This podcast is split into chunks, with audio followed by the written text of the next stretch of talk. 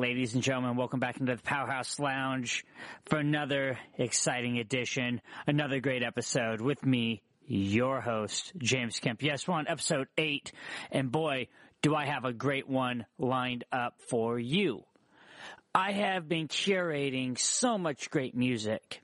As you heard in episode seven, we had uh, Corey Voss of the Hugs and Hannah Demo of her own project, the Hannah, and uh, and man, I I love that those interviews. Those are fun. You know, before that ep- episode, we had episode six, which was uh, the Skullface Project and the Shady Pines Media slash Shady Pines Radio crew, uh, Callie and Brian. So we're just rolling right through these, man, and we're rolling right into the, the radio show as well. The late shift with me, James Kemp, right here on Shady Pines Media radio station, Shady Pines radio.com. And uh, we're on from uh, 10 p.m. to 1 a.m. in the morning on Mondays. So if you're uh, catching this for the first time and you're wondering what's happening overnights on this radio station on a Monday, you can always catch me on the late shift. And uh, we, we have a lot of great stuff uh, as a part of that show. But this podcast, it, that that show wouldn't be possible without this podcast. And this podcast is something amazing. Uh, all the way way back to the very first one. Uh, and all the way to this one. And we're just going to keep this train rolling. But the only way this train keeps rolling and stays on the tracks is with great sponsors. Uh, my main sponsor, uh, definitely is Fat Bowl Clothing. Fat Bowl Farms. Fat Bowl Clothing is a cannaculture music clothing. It's a lifestyle clothing company out of California. Uh, mainly out of Humboldt County and Arcata, California. And they are, they, they've been a part of my life since 2014. I'm very close with uh, Beast Wislow, who you heard all the way back on episode three. He's one of the owners, along with Christopher Boa, uh, right down to their art director, Lauren, and I I love these guys more than anything. They're family, and they treat me real well. If you're ever in Arcata, California, off a G Street, and you want to run into their main store, you can always find their tagging supplies, disc golf supplies, clothing. Yes, that's mainly what they do is clothing. Uh, they have hats, t-shirts, tanks. Uh, women's clothes, kids' clothes, men's clothes. If you're looking for vinyl as a DJ to maybe play something new, they maybe have some of that for you. Like I said, they have a mix of everything, custom printing. I mentioned Fat Bowl Farms. Fat Bowl Farms is an extension of Fat Bowl Clothing. Fat Bowl Farms is the cannaculture side of things and the cannabis side. They have a uh, a wonderful selection of cannabis all the way down to uh, custom rolling papers from select artists. So uh, check them out. They, they have everything you need, and uh, I I would not put them on my show if they weren't good to me, and they treat me really well, and they treat the show very well. So I, I a bunch of love to them. Uh, Vortex Music Magazine, they've been a part of this thing from the very beginning, and they really uh, have taken care of me as well. They uh, they're a great music magazine out of the Pacific Northwest, Portland mainly. And man, the, the artists that they cover, they have a range, they have great writers, they have great photographers, and they just, they support the show, I support them. And if you want to check out that stuff, go vrtxmag.com. Fatbowl Clothing, fatbowclothing.com, or I mean, fatbowl.com. Uh, and you know, check them out. I also have another couple great sponsors. I have Austin Randall Music and Rock, Rock Academy PDX. Rock Academy PDX is a, another great uh, avenue for music. Rock Academy PDX caters to teaching kids music, and Austin Randall of Austin Randall Music puts that on. He uh, teaches kids. He, you know, he gives them skills of how to be a, a guitar player, a musician, and if you want a great teacher, go to Rock Academy PDX, uh, talk to Austin. Austin will hook it up. And then we are still trying to get this unofficial beer sponsor of ours to really become a sponsor. And I'm pushing and prodding hard and trying and trying and trying. And, well, hopefully we'll get there. But, uh, Barrel Mountain Brewery out of Battleground, Washington, man. They have one of the finest beer selections uh, here in the Pacific Northwest. I can't even talk this episode. I don't even know what's going on with me. Uh, but they have one of the greatest beer selections in the Pacific Northwest, uh, where beer and adventure meet. My favorite is the No Bad Days IPA 6.3. It's perfect. Like that, their motto is, amazing because you know where beer and adventure meet, and boy, their beer is an adventure in your mouth. Like my uh, podcast is an adventure to your ears, and we are going to get right into it. First of all. Thank you again, Shady Pines Radio, for giving this podcast life and continuing to support us. And we love you, and I can't do this without you guys. So I love our lineup. We have some great guests. We have a lot of cool stuff. Um, and just check us out, shadypinesradio.com. And they, I'm glad to have them presenting this show. So this episode of the Powerhouse Lounge, my lounge listeners, is a hip hop show. Yes, you know how I love to delve into the hip hop and different stuff. And well, this one is a little close to home. One, one of them is really close to home.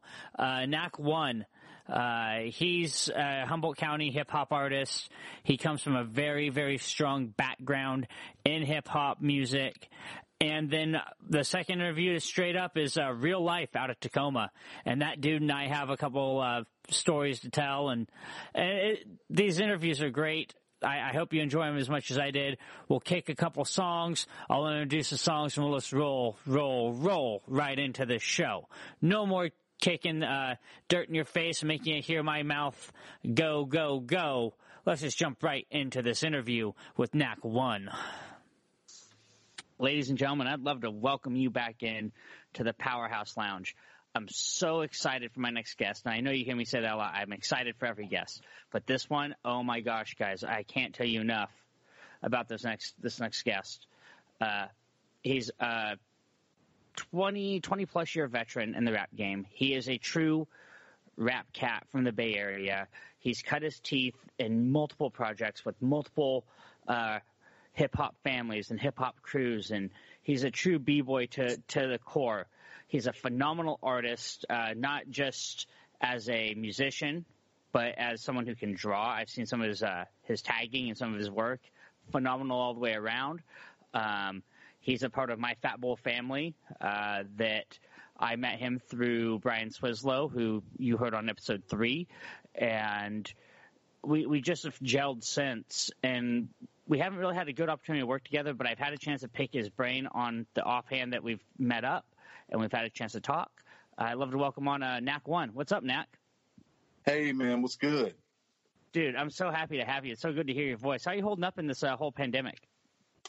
I'm doing pretty well. Um, I um, am working still, uh, my nine to five, and then staying really creative on on my uh, off time.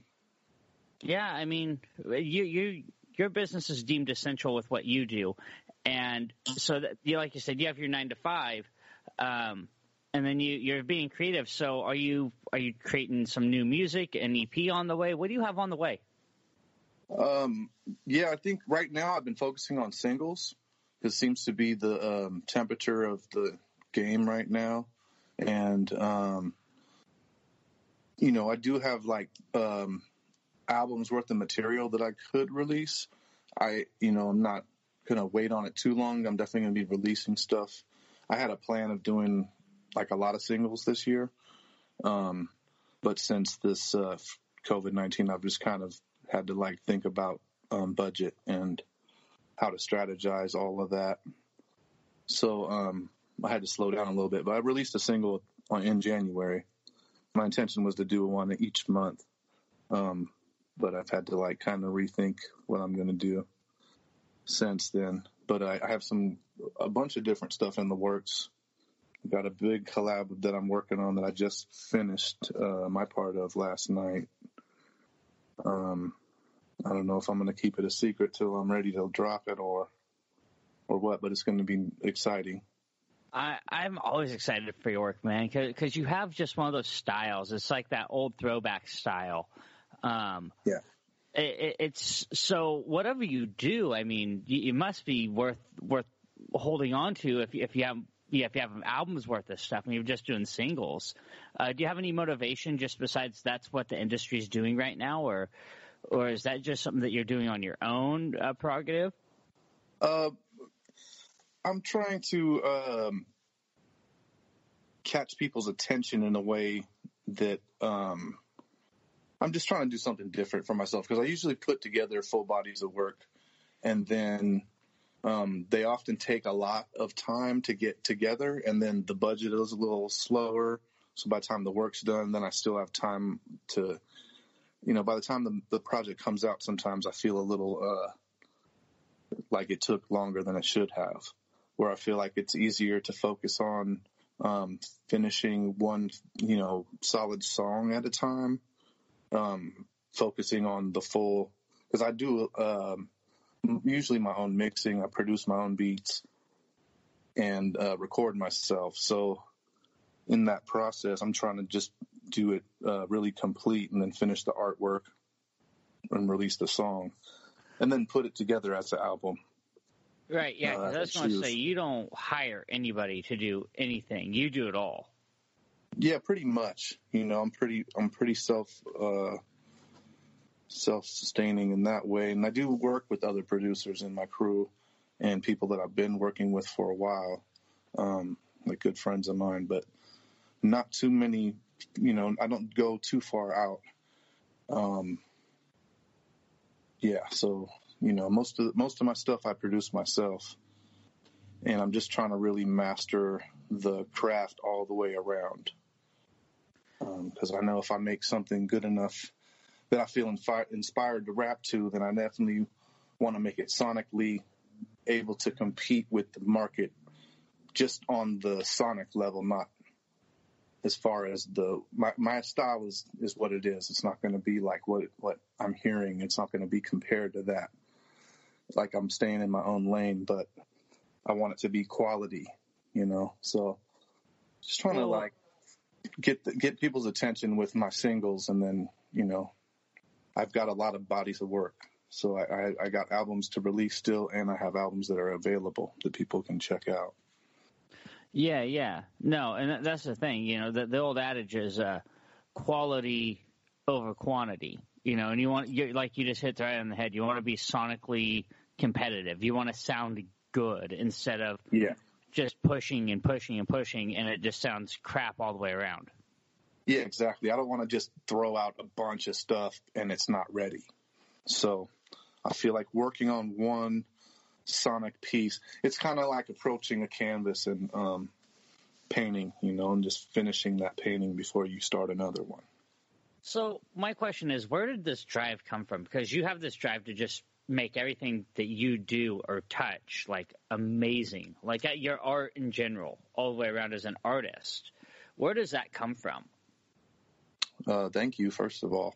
Uh, I I have a um, the, the guys I came up with are incredible artists. The the guys that I um, came under, and the fact that um, I have certain, you know, I guess natural talents from my father, who was a musical genius himself, a saxophone, you know, jazz musician, and a and a painter and artist as well.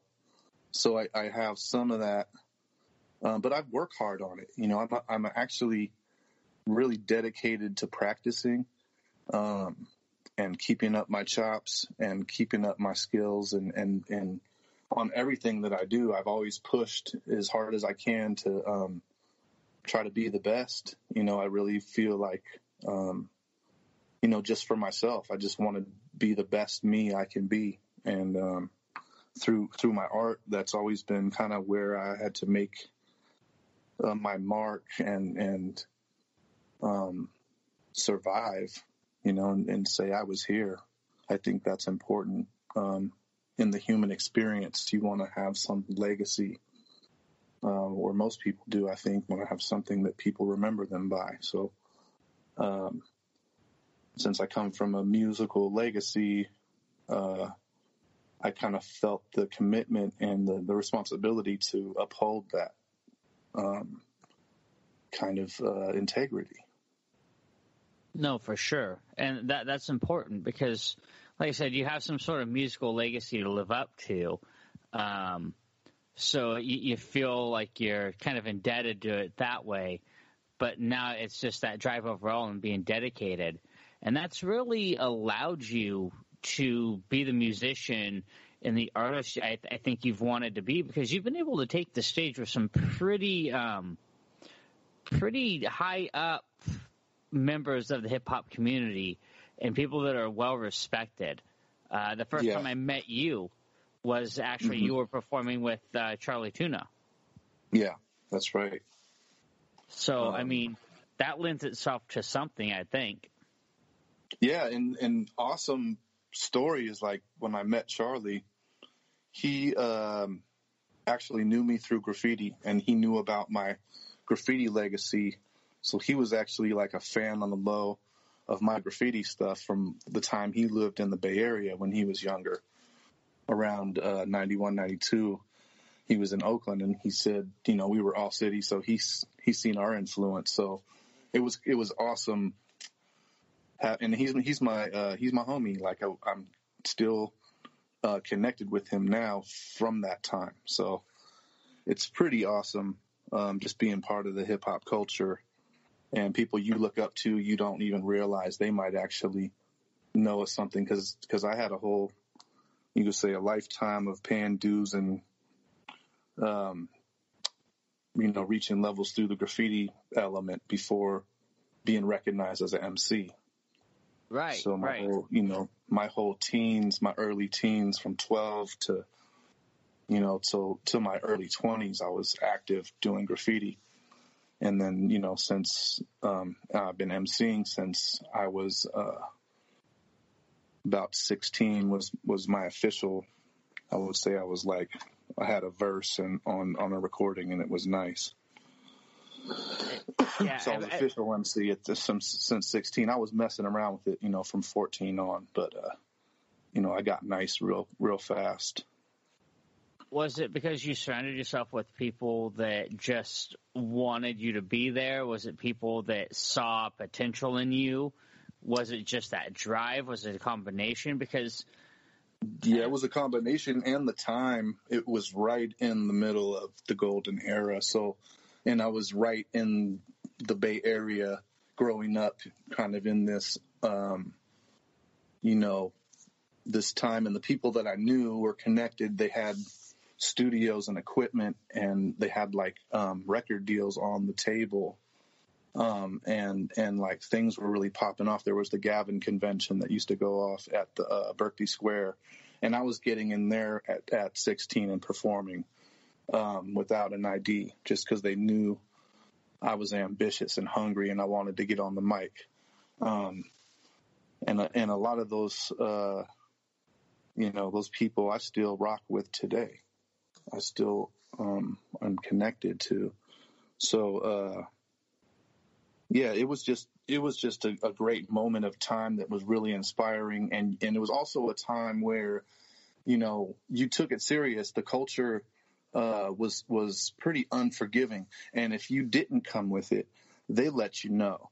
Um, and you, it, it just wasn't. It wasn't a time where uh, you didn't come out without practicing and making sure you had some level of your skill together before you presented it to people. So I came from that kind of pressure and everyone I was coming up under was older than me. So they, they checked me on different life levels because I kind of was raised by dudes in the street that I was around since my pops was pretty much absent being a musician himself. And, uh, my mom was a single parent, which I just didn't stay at home. I was wilding out. So I'd usually be out on the streets with my crew who pretty much uh, influenced me in different ways. so, what led you to Humboldt County?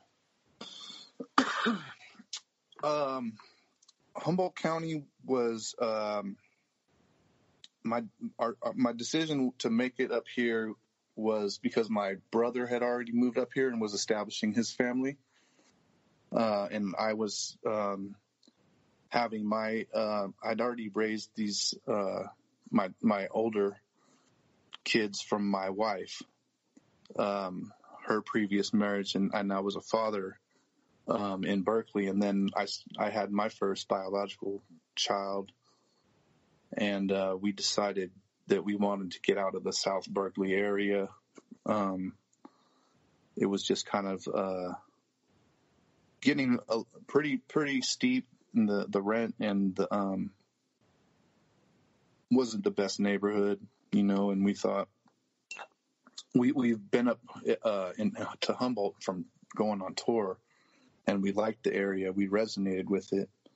Um, had good times coming up here, and we just decided, you know, we just wanted to try something new and um, get out of the Bay Area in general. There was a lot of uh, just growing up there, a lot of hardships and stuff. So we just wanted to see what it would be like having a, a new area and just try to uh, rebuild.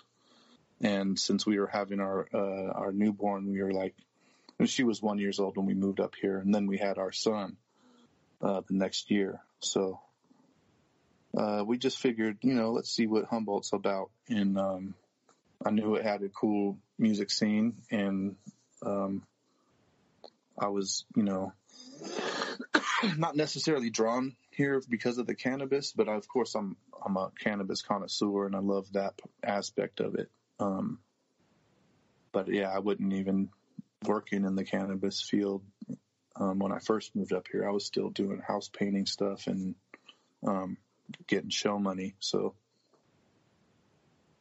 so how was the music change from Berkeley? Because we know Berkeley's such a rich area because you're in the Bay Area in general of music. And music is just prevalent down there. And come to Humboldt, Humboldt is such a small music scene, but it's a really rich, small music community. So was there a huge transition? Was it easy for you to find people to fall in with? Uh, from touring, had you had connections from that aspect of it? How did musically help you evolve and also like get, getting in? Because I know Humboldt's fickle. Growing up there, man, yeah. I, I is a tough time. You know, I was at that first Foo Fighter show that was at the Jambalaya. I snuck in as a okay. kid. So yeah. I've been I've been in the scene for a long, long time, and mm-hmm. and people don't realize that that that's a really rich scene and there's a lot going on, but it's hard to get exposure there. So what was your experience like? It is. Um, so my experience was, um, we're looking at, um, 2004. I dropped my first solo album in the Bay Area on Bomb Hip Hop Records. And I go on tour and I'm basically bubbling and getting my first like because I had a record before that with my group um, that we did independently, and that was okay. But this was my first solo thing, and um, I was starting to really get like a buzz going on. And then we decided that we were going to move to the Bay Area. Um, you know, I had a lot of pressure from my wife to do so, so I was like a little reluctant at first, but I was like, okay, let's do this. I got this album at least, um, you know, like I can, you know, use the momentum and, and go up to Humboldt and kind of plant my seed, see what's good. Um, but when I got up here, it wasn't that. It was like, okay, yeah, now you're this new dude in town and you have to like establish yourself. And people weren't really trying to hear it, uh, probably for the first couple years but I just went around and like I think the first thing I did is I came to a battle at Humbrews and I met a Little Kid Lost and Random One and uh, Caveman and Muhammad and a bunch of different people that you know a lot of them I still talk to today. We still know each other and um, I recruited a bunch of them and did some recordings too. Um, but yeah, you know, I just kind of like uh, went to this battle, kind of got hated on because I was the new dude, even though I slaughtered it uh, they they kind of just uh, outranked me from popularity uh, control, and and I thought I was done, so I was kind of in the back smoking, and they were like, "Oh, they have to do a tiebreaker," so they invited you back, and then I ended up in the finals again, and then still didn't win because of popularity, but it was. I kind of let everyone know, you know, I'm nice, I'm in town, you know, I'm here, whatever. And, uh, battle rap isn't like my, my main thing. I, I really like rock and, and just, uh, ciphering and, and kicking it with people, but it was a way to let people know I'm here. And then um, I started putting my own, own shows together, and, and, you know, just slow. I just think people were just like, "What's this? Who's this dude?" You know. And then um, I I was stuck it out. I was relentless.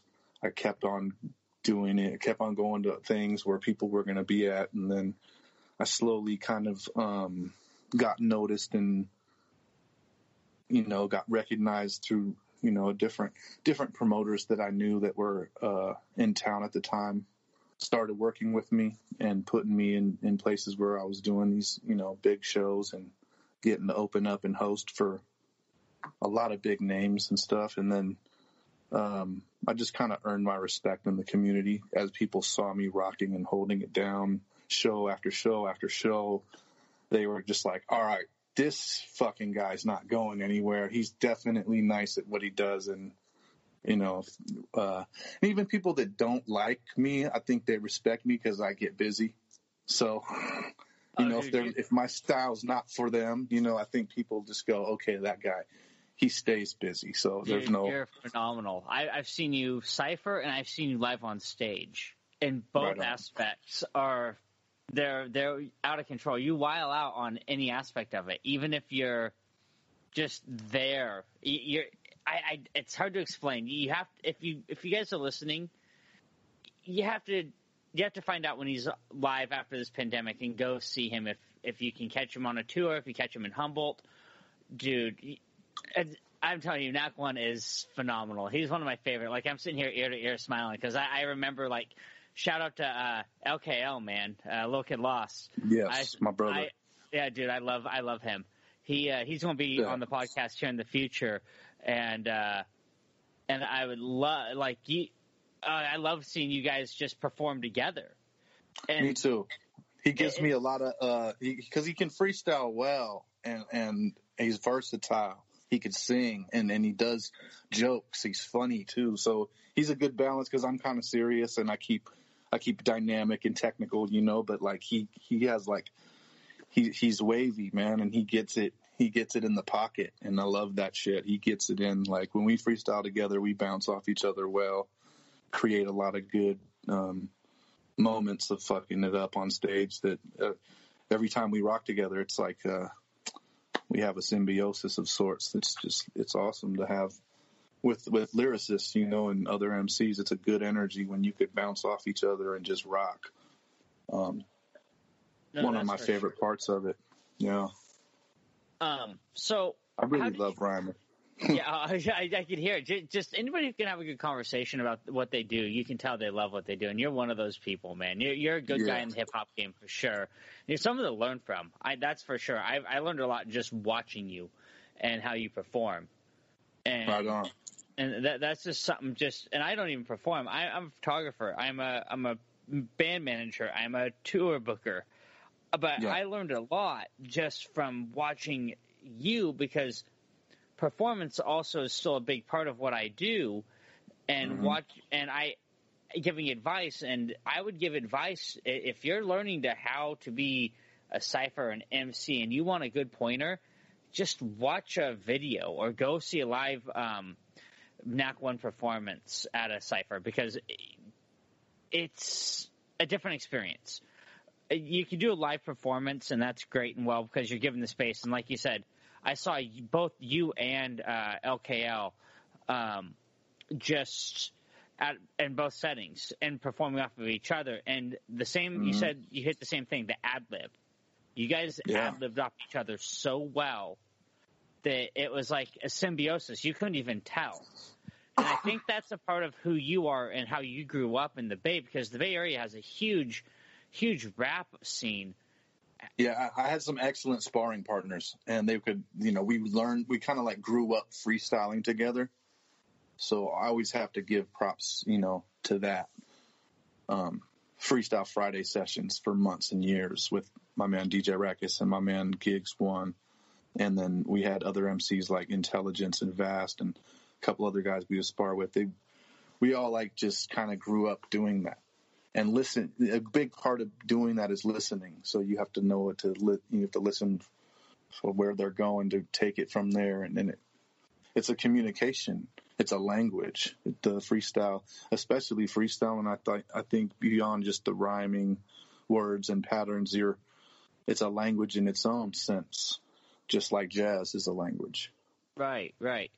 Now, bringing your style of hip hop to Humboldt, it fell right in with um, Fat Bowl and that what they push and how they do things. How did you link up with them and Brian Swizzlow? Because I know you you had to have linked up with them through Brian or even Christopher yeah. because they're both huge musicians. How did yeah. you link up with them?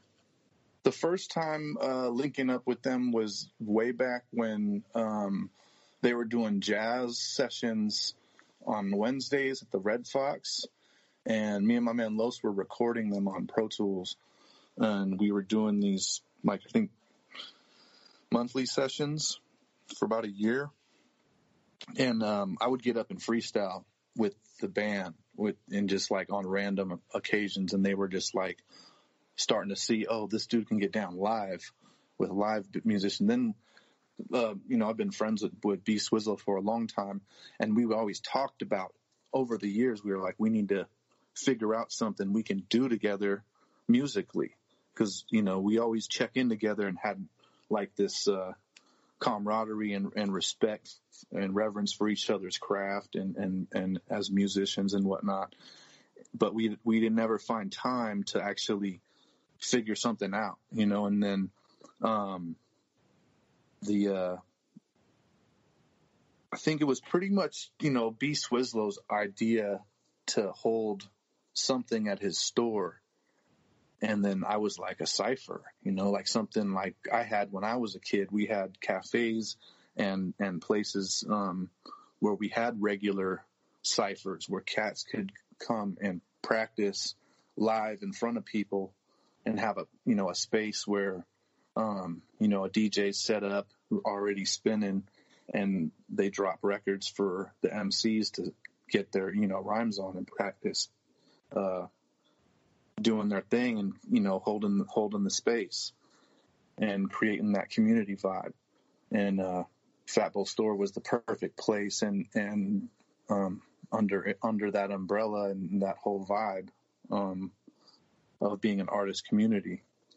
You know, it just really um, meshed well together. And then slowly after that, I started doing more um, with um, some of the jam session nights. I would just show up to and rock with the band, and um, grew more of that relationship with the musicians um, in town as well. So then, um, you know, over the years we have done lots of concerts, lots of different events together, um, and kind of built, you know, that that part of the, you know, what V would call the hip hop lounge um, brand before, and then, you know, I'd be a part of that whenever that's going down. So it, it's all right. kind of interchangeable parts um, under the Fat Bowl umbrella and the Humboldt family of artists and musicians. Yeah, and that's what I've noticed. That's he's such a an intelligent musician and an intelligent like leader of a brand because you're right. It's like interchangeable parts, and that's what I found. It's like because I'm, you know, being a part of it myself, I, I've seen it in action, and it's so crazy to really see it play out, and to be yeah. involved with that as a hip hop artist and as a hip hop fan. Just it's something special, I think. Yeah, and the fact that he recognized the leadership in me and knows that he can just hand over this this like position for me to be in charge of, you know, and like he knows I'm going to handle it and do my thing as an MC and, and as a community member. Um, you know, having that ability to, to place people in the right place and, and that's what makes things pop and makes, you know, things be successful. And I see he's, he's one with that. And, um, yeah, he's definitely a brilliant mind. Yeah. Because of those things, you know. No, for sure, for sure, man. I agree. Um, so what's now, now that you're involved with Fat Bowl and you have your, your life established in Humboldt, um, what's now on the horizon for you? Because you haven't really released any, an album, I would say, since about 2013, 2014. Are you pushing anything or am I wrong on that? Uh, I have an album out that I released in 20. Well, I re-released it in 2017. Okay. It was yeah. Um, it's only on Bandcamp, so I need to make it more available. Um, that is uh, One the writer. And then um, I have a single that I just released in January that's on DistroKid called Cool Calm Collected. Um, there's a video for that as well. Um, and um, yeah, I, I pretty much need to, you know, start this. I was planning on doing a lot more releases this year, and I still am. I'm just starting to um, strategize a little more, um, build more momentum, get more uh, interactive online. I've been doing oh, yeah. a lot more live and stuff like that, live feeds.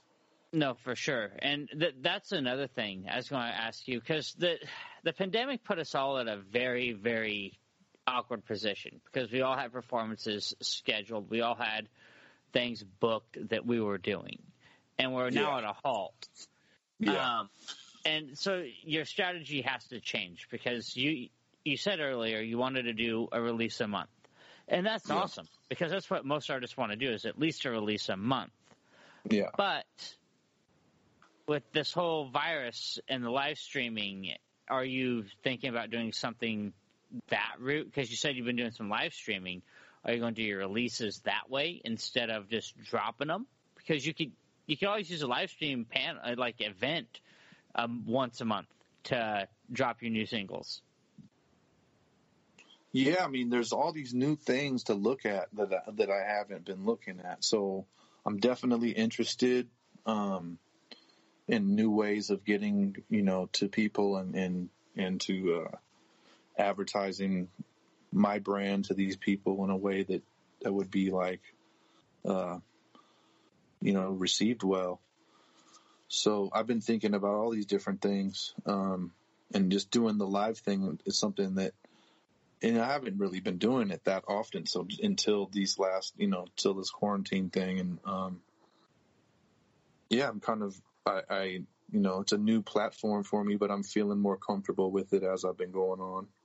Um, at first, I wasn't totally comfortable with just the camera in my face and seeing people's responses and shit while I'm freestyling or whatnot. It was kind of like, oh shit, I got to get used to this. Um, but yeah, it's kind of it's one of those things I can deal with now. I'm, you know, I'm not totally uh, against it. I'm I'm all about it. So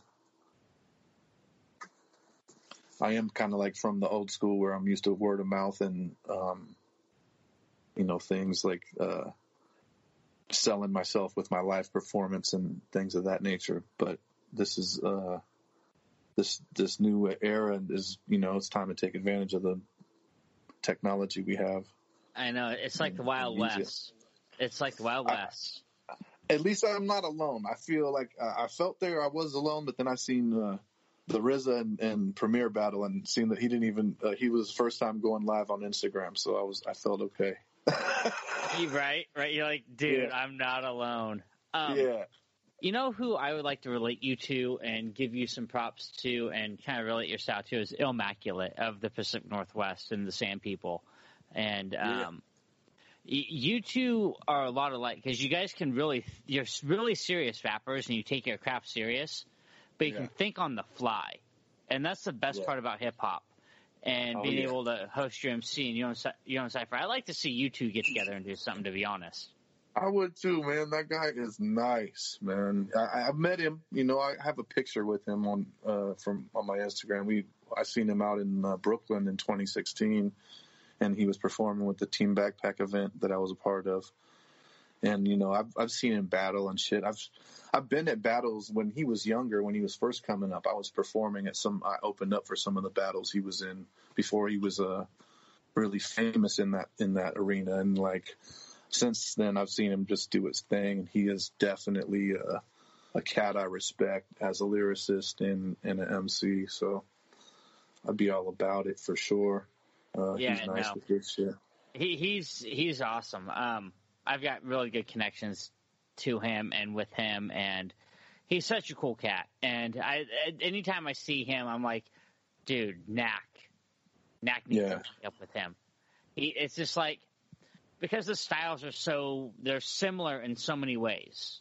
Mm-hmm, it, it's just it's just like you guys are both very lyrical. You both think it out. You both. Uh, I guarantee you, I could throw you a dictionary word and you could freestyle it. You know, and that's that's yeah, definitely that's a part of the game, and so that that's like if I could liken you to anybody up in like Portland and Washington, even just the Pacific Northwest in general, or any rapper in general, in the that's similar in any way, it'd be Illmaculate.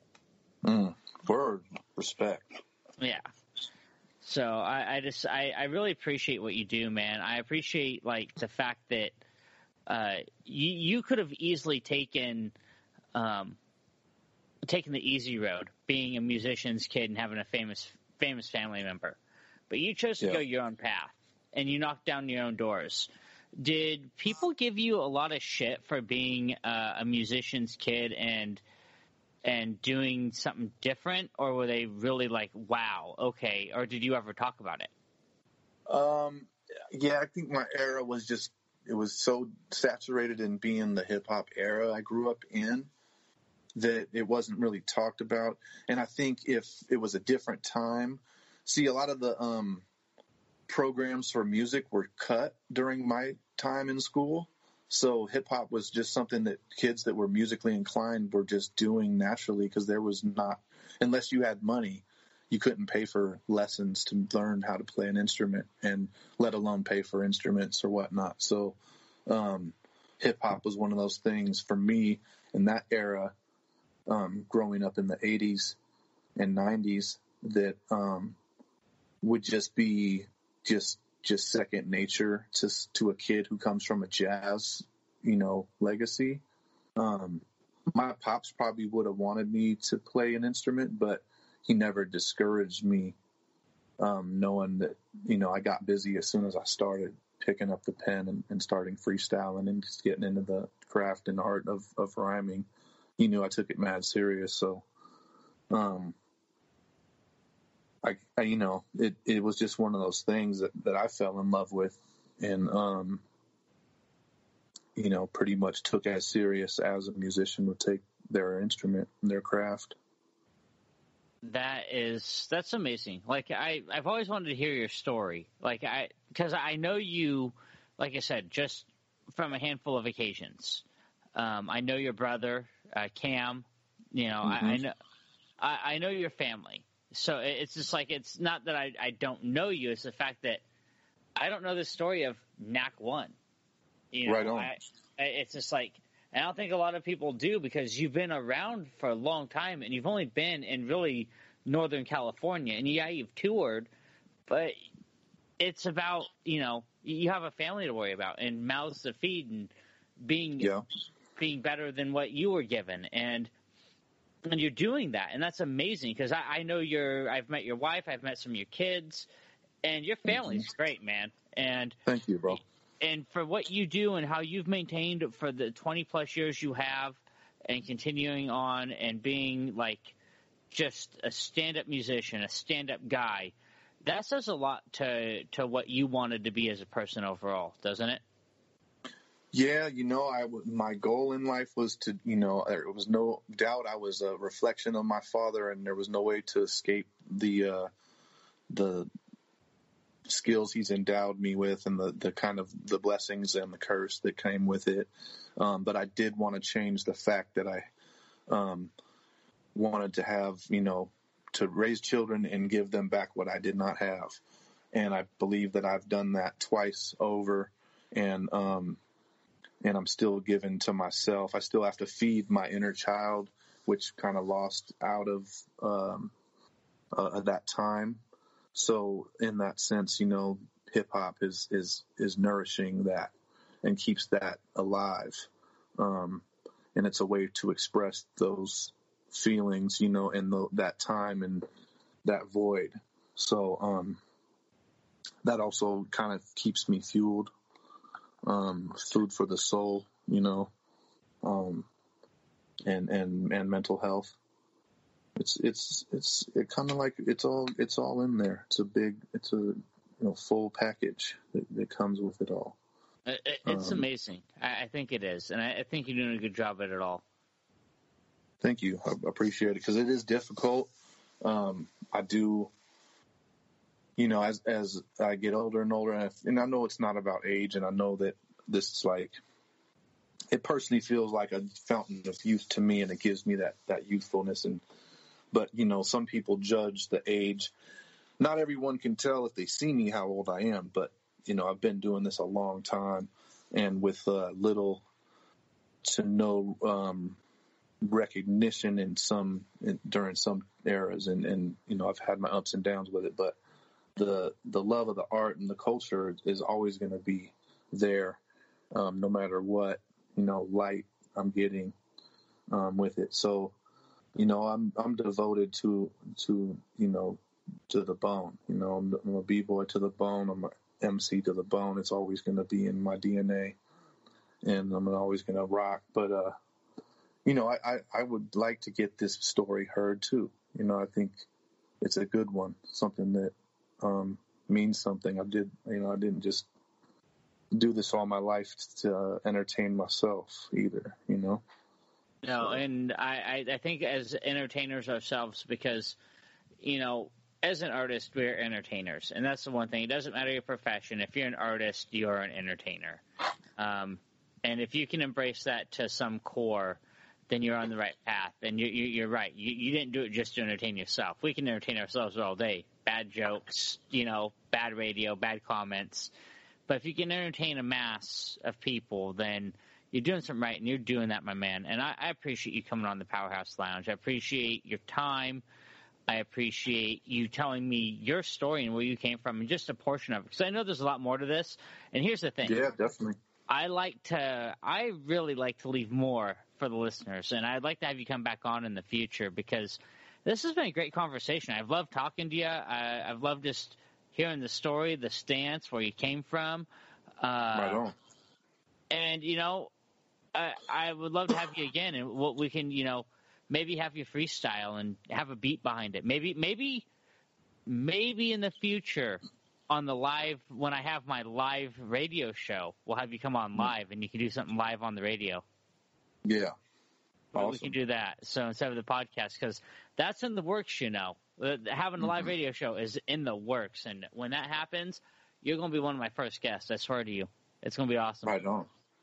Respect, yo, that's awesome. Yeah, no, I, I just, I really appreciate you, Nac. I, I can't say that enough. I appreciate you giving my your time to me. Um, I know you're busy. I know you got a family. I know you are trying to woodshed some music, and uh, thank you again. Respect. Uh, yeah, appreciate you, man keep in touch. I'm always going to be around for, you know, if you want to do another one of these and, um, yeah, holler at me, man. I'm working. For sure, man. For sure. Yeah. Thank you again. Thanks for coming on Powerhouse Lounge and we'll talk soon. Yes, sir. All right. One. Man, uh, one is right. I can't thank NacOne enough for coming on the Powerhouse Lounge. I mean, he was such a cool interview. I've always enjoyed talking to him any chance I've had a chance to talk with Nac.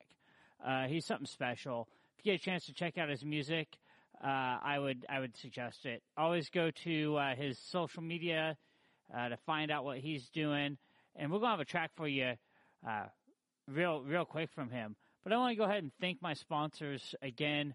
I always want to be thanking uh, Fat Bowl Clothing, FatBowl.com, Vortex Music Magazine, VRTXMag.com, uh, Austin Randall Music, uh, Rock Academy PX, and always the the company that that does allow this uh, podcast to be broadcast over your airwaves and uh, their airwaves as well.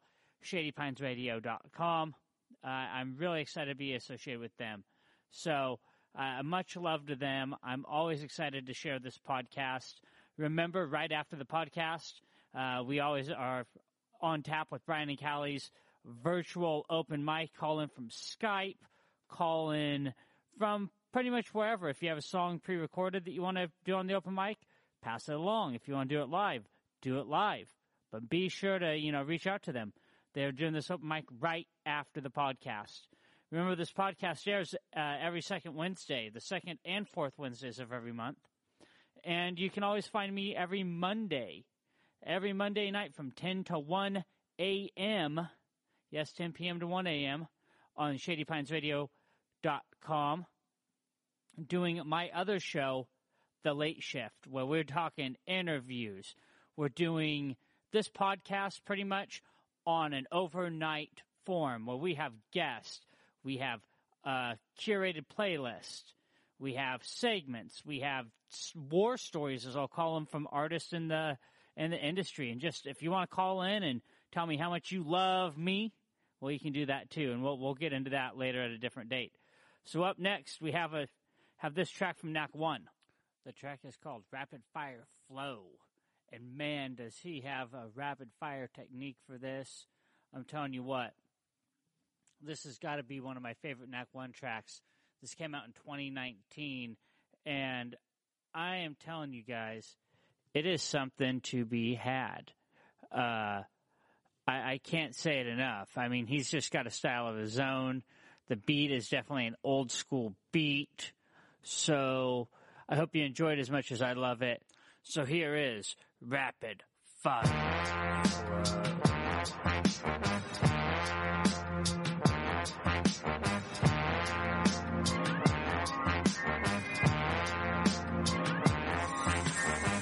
Rapid fire flow with a nicest poem on a microphone inside a zone. When I write at home, when the fight is on, when the force of life is strong. When I perform, the light is gone. I might as well be in the middle of a firestorm. All night long when I write a song, your mind is gone and I'm a hydrogen atom bomb. Lining your side like Viacom, knocking them off their pedestal, not on the level that I am on. I'm a rhyming phenomenal, lyrical animal, daring tyrannical, minus maniacal, burning botanical chronicles. Air, water, and minerals, solid rock, heavy metals, heavy rains, electric clouds that'll never settle. Mix every element together on instrumental, beats thunderous, lightning strikes intelligence on a whole other level. I'm telling you, I got the soul of a rebel. I'm a stone, you're a pebble, turning the mic into molten metal. You done fucked up when I blow the kettle. So technical, most respectable, West Coast incredible. Smoking medical, eating edibles to let you know I'm just playing around with you vegetables. So let us turn up the beat for these couch potato delectables. I'm gonna slice and dice them raw, cutting to the mic just like a saw. Betty extract like a tiger's paw. Altered beast when I evolve, and back against the wall to overcome it all. Spitting fireballs on y'all like, oh. Spring back into action, NacOne mashing with a passion, with assassin, with cracking captain, yo, I'm blasting at him. Ooh. Shatter the rhythm with energy that has arisen. Mathematically, strategy causing a cataclysm. Addition, subtraction, multiplication, and division algorithms. Manipulation of speech pattern positions. I'm back on my mission. No slacking, I'm flipping the raps that are hitting the catcher attention and now I'm all listening.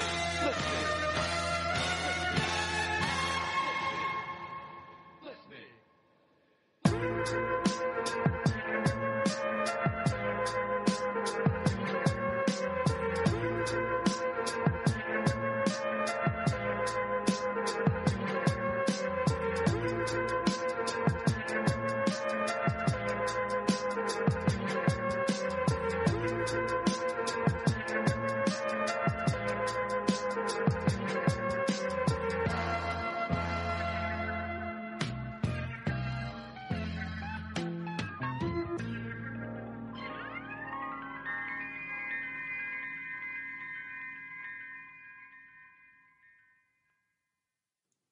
Man, Rapid Fire Flow is such a cool track.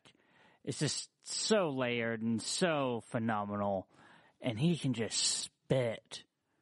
Man, he, he grew up in the Bay Area, and that's a whole different style. And he moved to Humboldt, and that's a whole different style on top of that, on top of a whole different culture. So, I mean, man, uh, One has definitely got a lot going on there. However, man, uh, such a cool track. Now, the the next uh, artist we're going to hear from is that of Realife out of Tacoma. Now, Realife and I had a chance encounter back in 2018 with a monthly show that I was help producing, and I not only was I producing on it, I was a photographer, and he he came as a part of this whole idea that we are going to throw rock and hip hop and just do this whole mashup night of diff- different styles. And we had another member of that uh, crew from the uh, uh, from that night in Seven the Pantheon episode two. Now we're going to hear a different take from Realife and just some of what's Realife has got going on since then. Uh, we have a track from him as well, and I really hope you enjoy this interview he's a real cool interview. He's a real smart guy.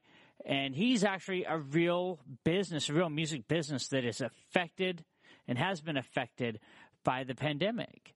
I mean, he's got a real story, and the story's it's got that sad note to it.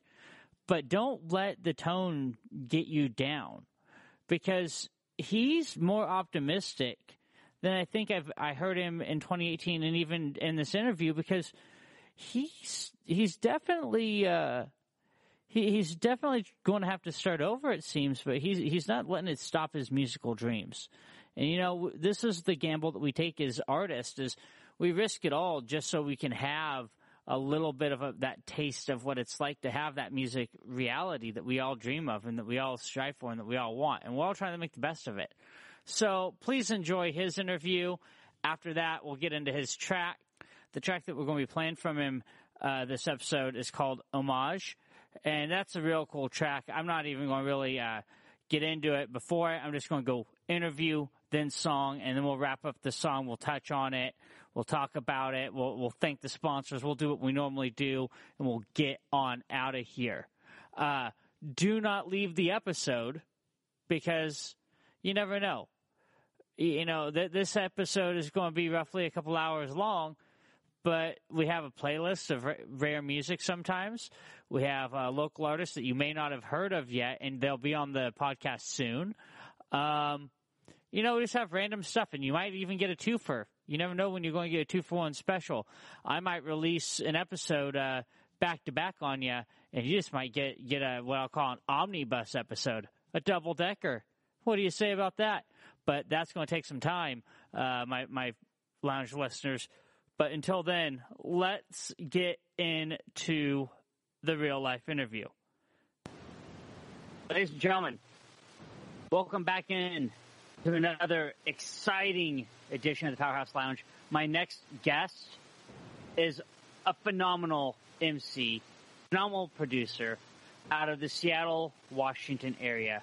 Man, I've worked with this cat one time, and that one time left me wanting to work with him more and more and more. I think we've had so many different conversations of just different things that we wanted to do, and they just haven't materialized. So I'm telling you, folks, this guy's the real deal. He's here in person. He is Realife. What's up, my man? Hey, what's up, buddy? What's up, man? It's been a while. Uh, that one time, that that one time was so fun, though. Oh man, that was such a great time. Oh, it was. You know, I had um, I had seven on the on the podcast recently, and we talked about it. Anybody who's been a part of that that setting or what I what first look was, I always ask him about it, and we we talked about it, and he goes, "Man, that was one of those things where it's just like me in Realife. We're like the two MCs up there that just we, we were just like, wow, this is different." So, from your perspective, was was that pretty much your take? It was different. Uh, it was definitely each each um, each show is different. Uh, each new area is different. I think that was um, our first time performing at that particular venue. That venue um, no longer around, by the way. Really? Oh, that is. Is it because of the the coronavirus or what? No, no. So we were there six months with six months with First Look. And uh-huh. we get an email from Derek, the booker, and he goes, uh, things are changing. And we, we kind of caught when things were changing. We didn't know what they were going to do, if they were going to like cut music, what they were going to do in general. Well, the, the, the funniest thing was it was a, a strip joint before it was a music venue, and the owner said, "Well, we're not making money at this music thing, so it's going go back to a strip joint." So they shut it down and turned it back into a strip joint. So, I mean, what makes money is going to make them money. Uh, I was sad to see the venue go, and we we ended up at another venue that ended up closing. I don't know if it was our luck or if it was just us, but the Analog Theater we ended up there for six months, and that closed uh, because of uh, a small town music scandal that happened there. But yeah, that that venue was definitely different.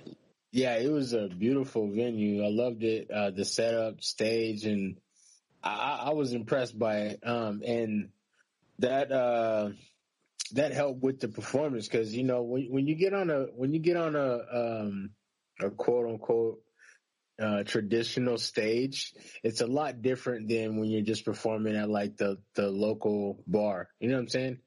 And uh, you get all the lights, you get, we had the fog going, you know, you were out there shooting photos, you know what I'm saying? Like, it was like real concert environment. It just, it felt great. Um, I still have that, that photo that you took, the big group photo that you took of all of us. Oh, Uh. I, I still have that. Uh, and it's just a constant reminder. Like every time I see it pop up somewhere, it's like, oh man, it just brings back that, that good vibe that we all had that night. Uh, and that's what we tried to carry out through the whole thing. And we were so happy to have you. And as a producer of that show, because I was brought on as a producer, not just a photographer, and it was just one of those things that when it came to having you guys, it was a big deal for us. And we we enjoyed it. And taking that picture, that that cemented like what we were about. Because we we were all we're all mid grade guys. We're on our way up, you know, and and, we we wanted to do something that was reminiscent of 1980s New York, uh, like punk rock scene. And you had any given night, you could have Beastie Boys with Blondie, with like Iggy Pop, you know, just this array of music, and and that's what we wanted to give, and that's what that that night was a true night of that. That was amazing. Absolutely. Uh, absolutely. I can't, I, I can't add any more sauce to that. It was, it was incredible. Um, it, that was, that was the first time that we worked together, but, uh, me, me, Seven and Escrow and, um, the bar pilots, I think we had done something before that. Oh, Yeah. no, no, cause we, we, we did do something before that. And then we did the show earlier. Yeah, right? We so did, uh, you and the bar pilots. So if I remember right, Rob told the story as Rob Wessels of the bar pilots told it Mhm. as you guys did something together. You guys ended up at the same venue and playing a small set together or whatever it was. Yes, that's tr- that's right. Um, me and OJ, so OJ Marie, she's a singer, songwriter, uh, DJ. Yes. So uh, OJ and I got to we performed with the Bar Pilots, like an impromptu uh, jam session at the end of the the one of the shows we did out there. And that was so fun um, because, like me as a rapper, like it's generally just me and the DJ when we get up on stage, right? But in my history, I've had the opportunity to perform with bands, uh, live bands before. And so when I got up on stage with, uh, uh bar pilots that, that one night, um, it just reminded me of all that. It's, there's, there's nothing like it playing with live instruments. There's absolutely nothing like it. It just amplifies the show 20 times and, uh, the energy is ridiculous. It's so crazy. You know, that's funny you brought that up because that's another thing that Seven said was live instruments. You guys are on like this weird wavelength, man. Because everything that you're saying, he said it's the same thing, just live instruments. It was so weird that night having live instruments, and you performing with them before, with the bar pilots, I should say, gave you a comfortability. So you're comfortable around it. And then Rob asked you to be on the the TV show, the, the local TV show that he is a part of, and you did an interview, if, if I remember correct. Yes, I did an interview. Uh, uh, the we did a great. Actually, I still have uh, the uh, video somewhere on my computer here. And the you one of the things that I remember the most from that show. It was a great interview, so fun, great experience. But I remember specifically, I was told, "Don't wear blue." right? Don't wear any blue clothing. And I totally spaced on this. And when I showed up, I had a blue Seahawks jersey on. I had blue shorts on, and I blended in completely with the background. When they were showing, when they did the original, uh, showed us like the uh, what it was going to look like. All you seen was my head kind of floating around in my oh arms. Oh my goodness, that's amazing. Uh, Yeah. see the, the, the infamous blue screen. Do not wear blue. I remember because I uh, I was told the same thing because my interview. I don't know if that ever got posted. What happened to it? Uh, but I remember the same thing being said, and I remember making sure that day before I went in, and I, I you know how I was. I dressed to the nines, so I had my tie, and uh, so I I remember specifically I had my red my red shirt on, my black vest, and I, I think one of my my Jerry Garcia colorful ties. And I remember just the bright lights because I made sure I had no blue, but I didn't realize how hot it was going to be in there because of the studio lights. and oh my gosh, I'm telling you, I was sweating like nobody's business. uh, I was definitely sweating too, because just most of the nerves. Like that was my first time uh, being on a TV show, uh, right, so right. I didn't really know what to expect. And you know, uh, rappers, we got dirty mouths, so I was like super concerned about like uh, I, I, need to watch what I say here. You know what I'm saying? So I was like, you, uh, maybe in the like the B-roll footage or the, the behind the scenes footage, if they have that, you see me kind of fiddling my fingers. You know what I'm saying? Like, I mean, that's the great thing because you're right. Rappers have dirty mouths. I think 90% of musicians have dirty mouths.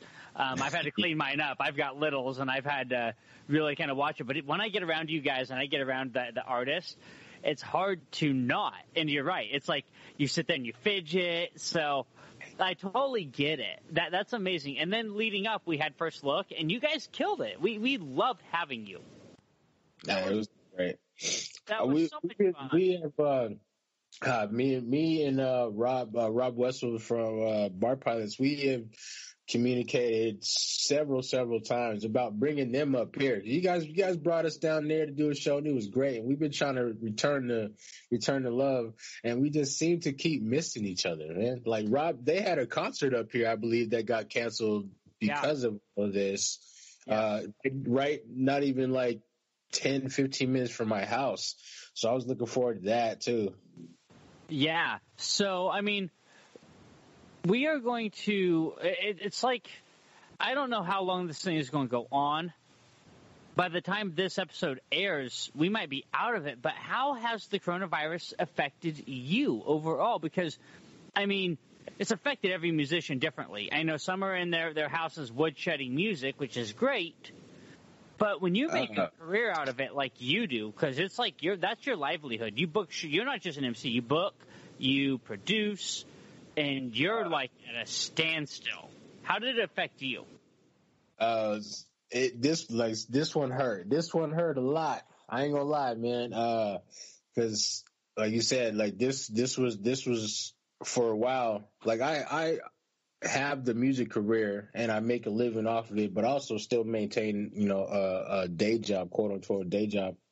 And um, every single thing, every single financial source that I have got hit by all of this. So like, so my income stopped immediately when uh, Governor Inslee made his uh, proclamation uh, for staying home and whatnot.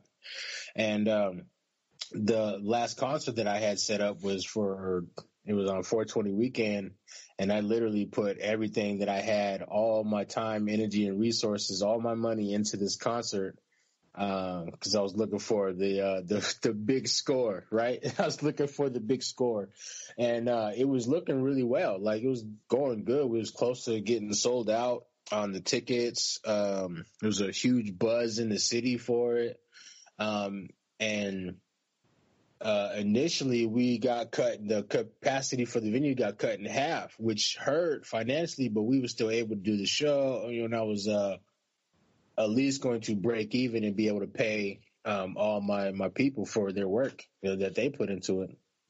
And then uh, then it went down to fifty, and like we was really hopeful. Like we kept it we kept it under wraps for a few weeks before we made the announcement of having a um, initially was a postponement of the show, and then all the the uncertainty about uh, when all this is going to you know go away. Uh, or the state would reopen.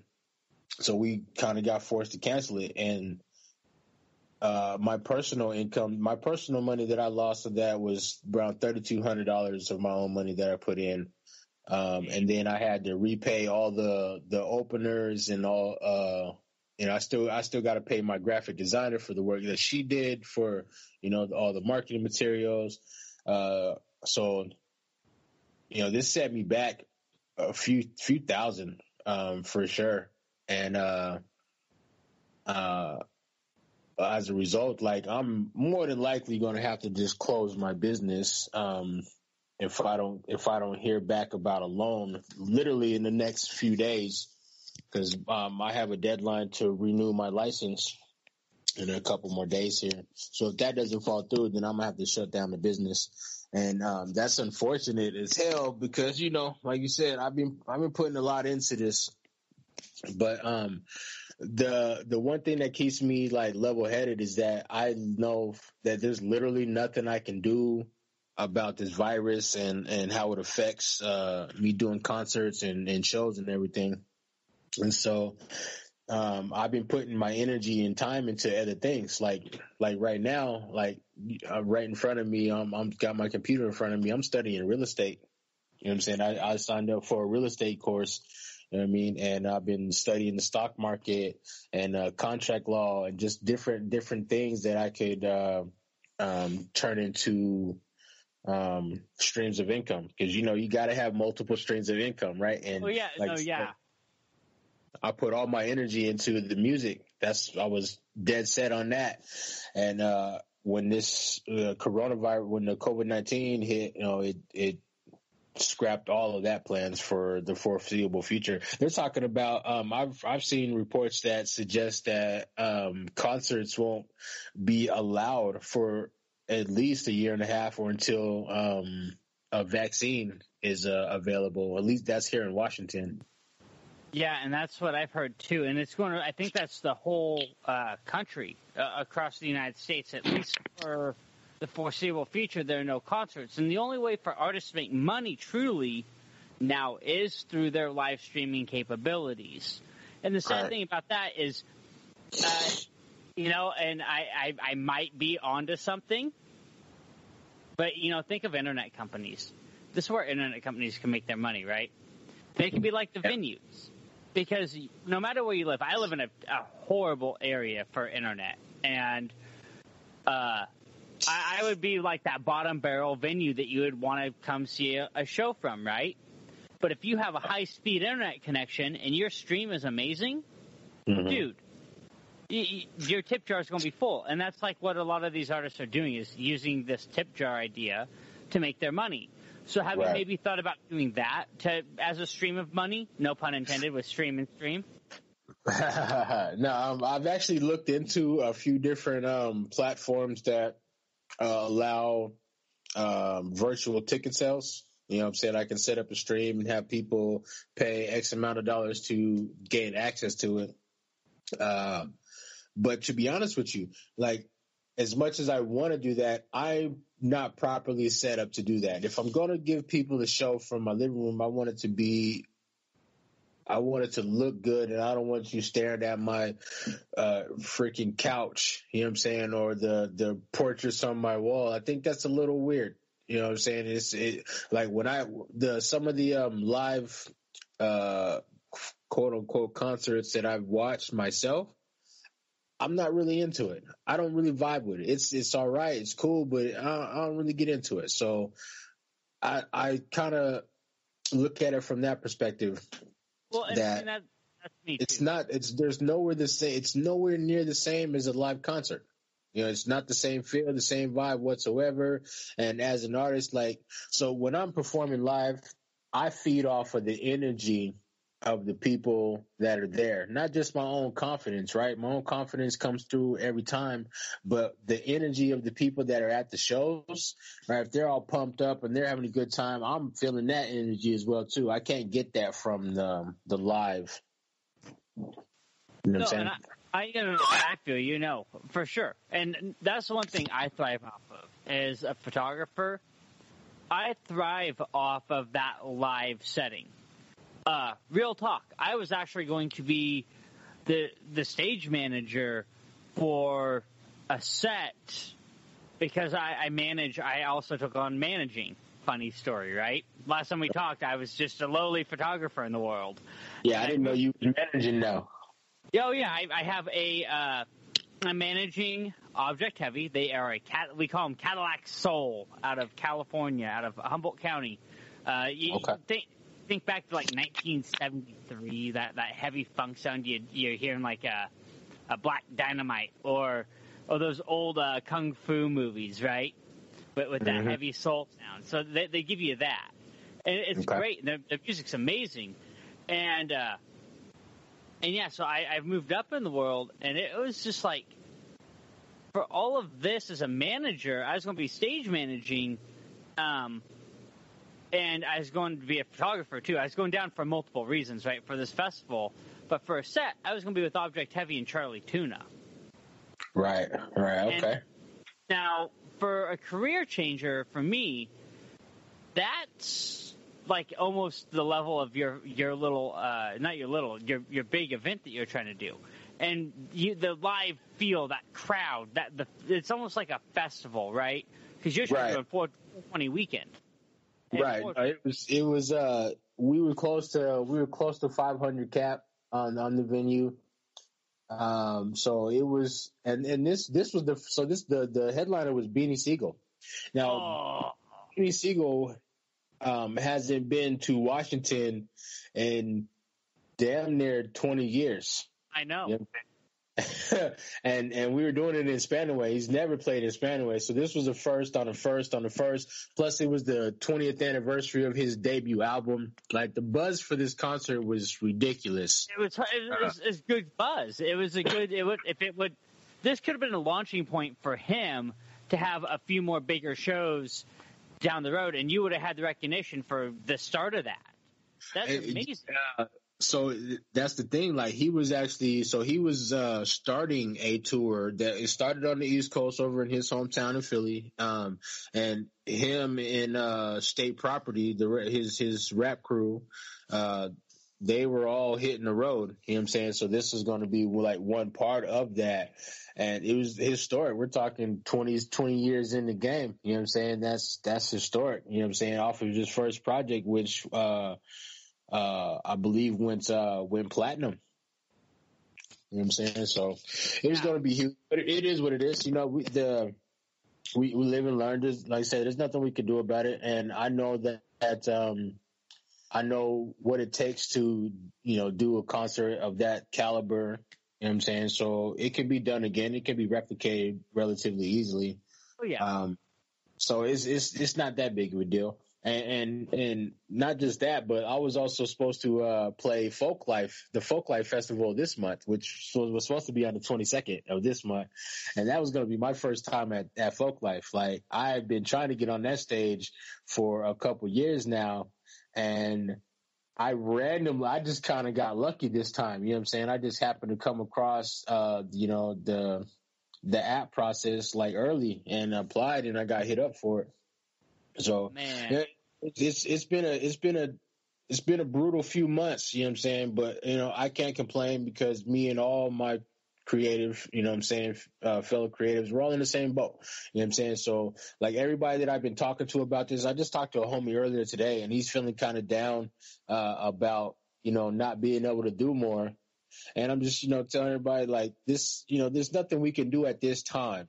So what we can do about that anyway, there's nothing we can do about that. So what we can do is put ourselves in position for what's next after this. You know what I'm saying? So and No, that's, that's, all we can do. I agree, one hundred percent. That's all you can do because that's what that's what I've been doing is positioning myself for the future. Because Right. if you don't plan for your future, it's almost like the the whole idea of you evolve or you die, and yeah. we have to adapt to our surroundings. We're stuck at home now. Mhm. What and we're, some of us aren't making money, and I feel bad for all of those people. You know, if if if you're stuck in that position, I feel bad for you, especially if you're a musician, uh, because that's their livelihood. Now, for stuff like this, it's like concerts. We're talking a year and a half, maybe a year to a year and a half, and I mean, that energy that we were talking about, that's not going to be felt in the live stream process and charging money for it. Yeah, that, that's great and we're making our money. But at the end of the day, you've lost part of that experience. However, however, there's a however on this. And I, I'm hoping you agree to this it's only going to lead to something bigger when music does return in a concert capacity. Now we do have struggling venues, and my my my thought would be, I'd want to rally behind the venues that had to be shuttered and open those back up. because the big venues will always survive. You know, you know what? I'm, I'm glad you mentioned the venues, right? So, uh, um, there's a petition going around. I'm not sure if it's hit Oregon, but it's definitely here in Washington. There's a uh, not a petition. There's um a coalition of some of the top venues. You know, they're linking together and trying to basically save all of their asses. And I totally get that. You know what I'm saying? We need the venues, you know, blah, blah, blah. But, right, there's a big but for me. Okay. A lot of the venues here in Washington, they do not support hip hop music as much as any other place that I've personally been to. Right. I'm talking, I've, I've been to Oregon, Montana, Idaho, Arizona, California, Nevada, right? Um, and You've done the all of 11 these- Western almost. The- all of all of all of those places that I've been to support hip hop almost way more than than spots here in in in Washington. Now, I'm not saying that the the, the clubs and the music venues don't support hip hop, but they're likely more likely to uh, bring in some on the rise artist who's not from here onto their stage before they'll grab an artist on the rise from here and put them on their stage. You know what I'm saying? I- oh no, no, I, I feel that because see, I, so for me, and you and I will have to talk after after our podcast here, and I. I we, we'll definitely talk because I've got some ideas for you. Um, I since I've moved up here because I'm from Humboldt County, California, and so every so often on the podcast I talk about kind of where I'm from and the scene, and I have artists on here. And I grew up in a very rich hip hop scene, and it's very local. It's a very small community, you know. A lot of MCs, a lot of ciphers, a lot of like really down to earth peoples. Right. And then we bring in the, the upper grade people. But they always have supporting acts that are somewhat local. If it's from southern or northern Humboldt or even Mendocino County. Now, when I moved to Portland, Portland hip hop, oh my gosh, that's a that's a huge, huge community. Mm-hmm. It really Yeah. is though.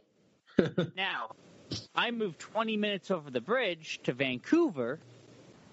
Uh, well, I'm not in Vancouver. I'm north of Vancouver. I'm not. I, I always keep my my my location's always undisclosed. I do that for Right, right. protective purposes. And and for me, what it is is I move over the bridge, and I only know of one venue that is a straight hip hop venue. I've been trying to book there. I've been trying to get bands in there, and I've been told you have to pay 500 500 to thousand dollars to secure the venue instead of just taking a straight door deal. Right. And they're not that big of a venue, and I don't understand why. But now that you you bring up what you just brought up about the hip hop scene here, I fully understand it. it's uh when when I seen this uh so one of my so now uh, I'm be be a buck about it. Not not all the people not all the people that own these venues are bad people. There's some really good people that I know personally, right? And they're they're great guys and girls. Um but when I seen this when I seen this this petition going around to save the venues, I I tend to uh, stay. I tend to stay in my own lane and not really, you know, speak on anything controversial. But when I seen this, I had to jump in the conversation, and and and what I said was that, uh, you know, I we uh, yes we need the venues and we should all support the venues. However, when all this goes away, I hope that the venues start su- supporting the genre that is dominant in the, in this area. You know what I'm saying? The hip hop is a dominant genre of music in this area, and we uh we get the short end of the stick when it comes to the um the high end uh music venues. No, and I, I, I agree. No, I, I fully agree. Um, now, do you think there's a stigma about the music? Stigma about it being Absolutely. okay? Oh, ab- absolutely. Now, um, so I've been I've been putting on shows for a long time, and um, with um, with the, and it's understandable why some of the venues are sketch when it comes to hip hop. You know what I'm saying? There's been fights, there's been stabbings, there's been shootings, either in or around the um, the facility, right? So it's natural for an owner to be sketch about bringing that genre in there because they're probably thinking in their head that all that is associated specifically with rap music and and disregarding the fact that it was usually a personal problem between the two people that were fighting you know what I'm saying, or trying to stab each other or shooting at each other. That's usually what it is. It's two people that have an issue that had nothing to do with the concert. They just happen to be at the concert and then they get into it. You know what I'm saying? No, no, no. Because uh, so I'm a sports guy. You, you, you mentioned the Seahawks. I'm a Niners guy. So uh, you'll you'll get this point. Okay. The, the rivalry. So music, there's not a natural born rivalry unless something is said, barbs are taken. Right. Now in sports, I, I can take the Niners and the Seahawks. I can take the Giants and the Dodgers. I'm a huge Dodger fan, so I've got stories there. Um, I can take the Celtics and the Lakers, or the Red Sox and the Yankees, or the mm-hmm. Patriots and the rest of the United States, um, because of Tom Brady and Bill Belichick. Tom Brady. Uh, Tom. Side note: Tom Brady's in uh, Tampa now, I believe. Yes, he is. He is in Tampa. But I, I'm just saying, in general, that those rivalries are born and bred, and people get hurt out of rivalry because people taking it too serious. Right. Now you get a great note. Music at a venue in towns, whether it's local, community, large. I've been outside of huge Portland venues and heard pop, pop, pop. Um, I wasn't there because of that. Right. There's something personal going on with somebody at that venue between one or two people in or outside. They give that music a bad rap. Right. Um, and that that stigma grows, and especially because of the way our culture is, and with I I, I, I try to stay steer away from politics on the music side of things because music and politics go hand in hand unless your music is controversial, and we will get into your single uh, off your your latest album, your last album from 2019, man. Um, we'll we'll get into that, and I think you know where I'm going with this.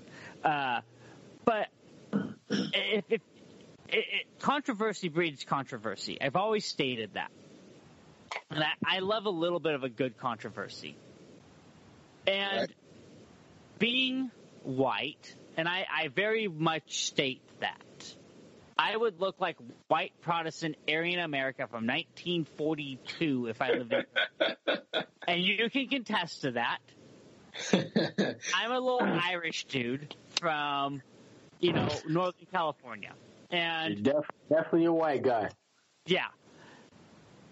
But I, people wouldn't understand that I love music. I have my views, but they see you and they instantly think he's a thug because you're black and that's not I've I've always been culturally different because of how I was raised, and I know you have because of most of your upbringing and things that you've seen. And I also went to the military where we only saw one color. You saw green because you fought right. again. And that that breeds in America today. And your song "Black Privileged" really hit on that. Was that what you were aiming for, and the energy you're taking for because of the stances of music and America and these clubs and these venues because of the music that you play? Oh man, um, I I wouldn't say that I was aiming for anything in particular. Um, when I, I wrote that, I actually wrote my verse and the hook of that song probably like six months before I actually recorded it. Um, and it was, uh, just uh, I came across this like I came across something on Facebook where it was like listing off all the names of the people who had you know at that time who had just been recently killed by the police, and uh, that's that's what kind of sparked it. You know what I'm saying? Like for me to write that that verse. And then, um, so like I said, I wrote I wrote the verse in the hook, but I I didn't even have a beat for it until like maybe two months after I wrote it, and then a few months later is when we finally recorded it. Uh, but the energy was still there. And in in the video, like even in the video, so when we when we, we got the song, recorded it, it's been out for a little while. Took us we we shot the video over a course of three months, and over that course of the shooting the video, more people, more more black kids re, or had been shot and killed by the police. You know what I'm saying? And then like literally a week, about a week or so before we released the video is when that um when that officer uh uh in, walked into um her neighbor's house and killed the dude uh Botham Jean. Right. So it was like a week before a week before we released the video that happened. And like I remember just the rage, just the the the rage I was feeling from that situation. And um knowing that there's nothing I can do about it except for address it. And so what I did was uh, um, added the uh, at the end of the Black Privilege video, I took a clip from the, um, the court hearing of uh, when she got that guilty verdict, and I put that into the video. You know what I'm saying? And just throughout the video itself, like we referencing all the stuff that's going on. Like as a black man in America, like I, I'm American. I love I love the country. You know what I'm saying? It's where I'm from, right? But it knowing that knowing that I could just be jogging down jogging down the street and get killed at any moment makes me not like America so much. You know what I'm saying? And that hurts to say because this is home. Right. No, no, and that that's like anybody. So being a veteran and being, uh, you know, I fought over in Iraq, and I, I should come back home and I don't. I see everybody differently, and that's because of the way I was. I was taught to think at a certain point, but I also look back at my roots and my upbringing to change all that, and that's the humanistic side of things. Right. And you have to be humanistic. It's not about color. It's not about race, and that's what music is. It's not about race, and that's what these venues. I, am trying to really. Some of them. Uh, some them really go on that path. It, it's oh, the music you play playing black music, and that's we don't want that. Right. And, I mean, the the, the hip hop is still the number one genre right now. I think aside from like gospel music, you know what I'm saying? Oh, yeah. Uh, and so they these venues they they play it. It's all in the jukeboxes, right? you know what I'm saying? All the DJs that they do hire and bring in, either they're spinning hip hop or they're playing from a hip hop playlist. So they love uh, and, and, you know, this is to come off weird, but you know, white people love black music and black culture, but seem to not really love black people that much. You, you know? know, and that's that's so weird because Eminem has even said it, and he got he got crapped on for it, and. Well, Eminem's going to get crapped on forever for the simple fact that he's a white dude and he's speaking on stuff. He's he's he's no no because he's a white rapper and has you know the audacity to speak on stuff, and, and I think that people are always going to give him crap for that. But you know, I, I fucks with Eminem. I, I like it. He's the goat of white rappers. I hate to say it. He's he's got it. He knows what he you know, and he's speaking on real truths. And if if he, if it was say it was you and you were you were super popular, you, you'd be getting dirty looks and being raided for whatever reason oh, because yeah. they could. And that, and that, that happens now, and I'm not, you know what I'm saying? I'm not like a huge artist that, but that happens now.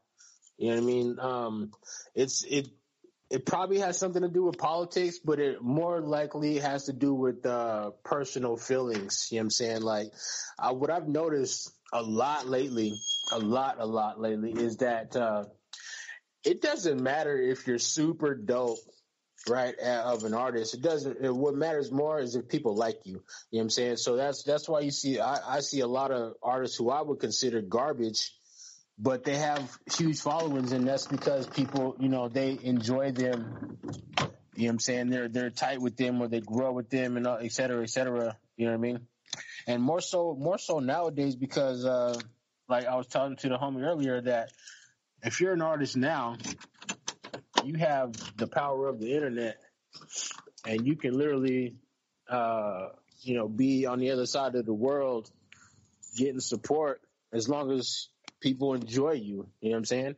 I'm not really big on. I'm not really big on the internet. Like I don't post a lot on the web. You know what I'm saying? I don't go live a lot on the web. Like I'm from the era of when we went out into the street and we passed out flyers and posters. You know what I'm saying? I'm from that era.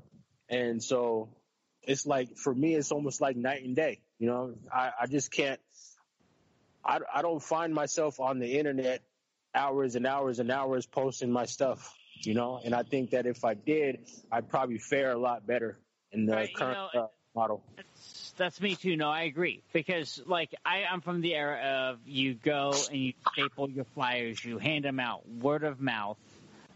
You know, because I I was talking to my wife the other day about uh I laugh about this.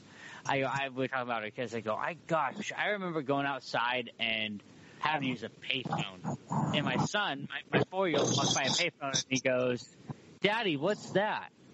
And he goes, "That's a great big phone." I go, "It is a great big phone."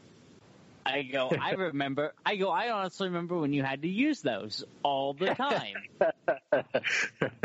right. A- right. and it's just like that's the idea of coming from the old school now. And I did find when I was on the internet and using it consistently, I fared a lot better. Right. It- Yeah, it may, and it may absolute makes absolute sense um, that that would happen. You know, there the the world is on the web now. You know what I'm saying? Everybody's on the web now. Uh, but ten years ago, you know, it wasn't like that. You know what I'm saying? no. It wasn't Oh like that. gosh. And so, So- yeah, Yeah, no, I agree. you know, I'm an old dog learning new tricks, you know what I'm saying? But like because of my experience, I can tell all the little homies that hey, take advantage of the web. That's your friend right now if you use it right. Oh no, no, that's the truth, man. I uh that's how I feel. It, you have to be able to use the web the right way. And for me, I, I'm learning how to do it, and I'm trying to teach people around me do it the right way. You do this, and I, I have this method. And tell you know this is a solid method because it, it, on the web, and I, I had to use Instagram a lot. You had to have like six posts scheduled a day, which was weird. You had to use the East Coast time and West Coast time posts. You had to, you had to you had to have one scheduled for 3 a.m. your time because 6 a.m. people are getting up, and the first thing people do when they get up is what? Get on their phones, check Instagram, get on Facebook, whatever else it might be. right. And it, it was just tedious. That's a lot of work, man. I was telling the little homie earlier that uh, it, all of this is a lot of work. You know, it requires a lot of work in order to be an artist. You know, it's not you can't just uh, turn on your microphone and start rapping or start singing and expect to be famous in the morning. You know what I'm saying? That's that's not how it works. Even in even in the modern era, even a viral video takes a couple days, you know, a couple hours sometimes, right? Oh yeah. No, no, and that, that's what I tell anybody, man. I, I go. You have to make it work. You have to take time. You have to grind. You may you're going to get a lot of failures in this industry before you get a lot of successes, and that's the sure. truth. That's facts. And I have been kicked in the teeth as a photographer. Been like, yeah, boy, you, you sit back down. What? You know, it, it's just like, what am I doing, and what am I doing wrong here? And then once you learn and you get under some old dogs, like, you know, we've kind of become salty in what we do, you start learning and teaching. So what, what's led you to the teaching aspect of the young cats and wanting to produce them and, and going down that path? That, that- that's where I'm at now. Um, that was kind of like the premise of uh, Artists Helping Artists when I started the company was basically to take all of the knowledge and contacts that I have and have made over the years and um, help uh, uh, a new artist, an up and coming artist, like either either get to where I've been or blow past where I've been. You know what I'm saying? Um, and, uh, uh, excuse me. That's been the goal. You know what I'm saying? Is to start working on the next generation. I've always had it in the back of my mind.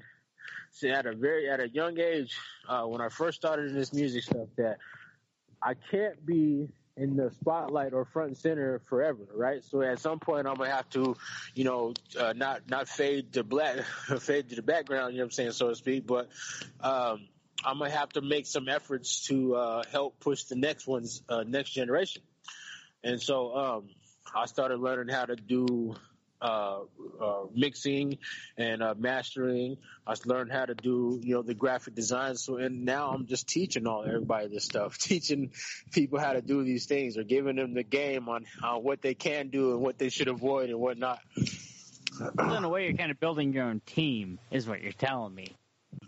Uh, I mean, it's still, it's still, at the end of the day, it's still me. I, I still rock solo. I mean, I have people that, uh, I, um, like I do projects with or, you know, I do business with, whatever. But, um, I'm, uh, I, I've been independent for 15 something years, you know what I'm saying? So like that, that mentality is hard to shake, but I know I do, I do recognize the importance of having, you know, a quote unquote team, um, uh, backing me.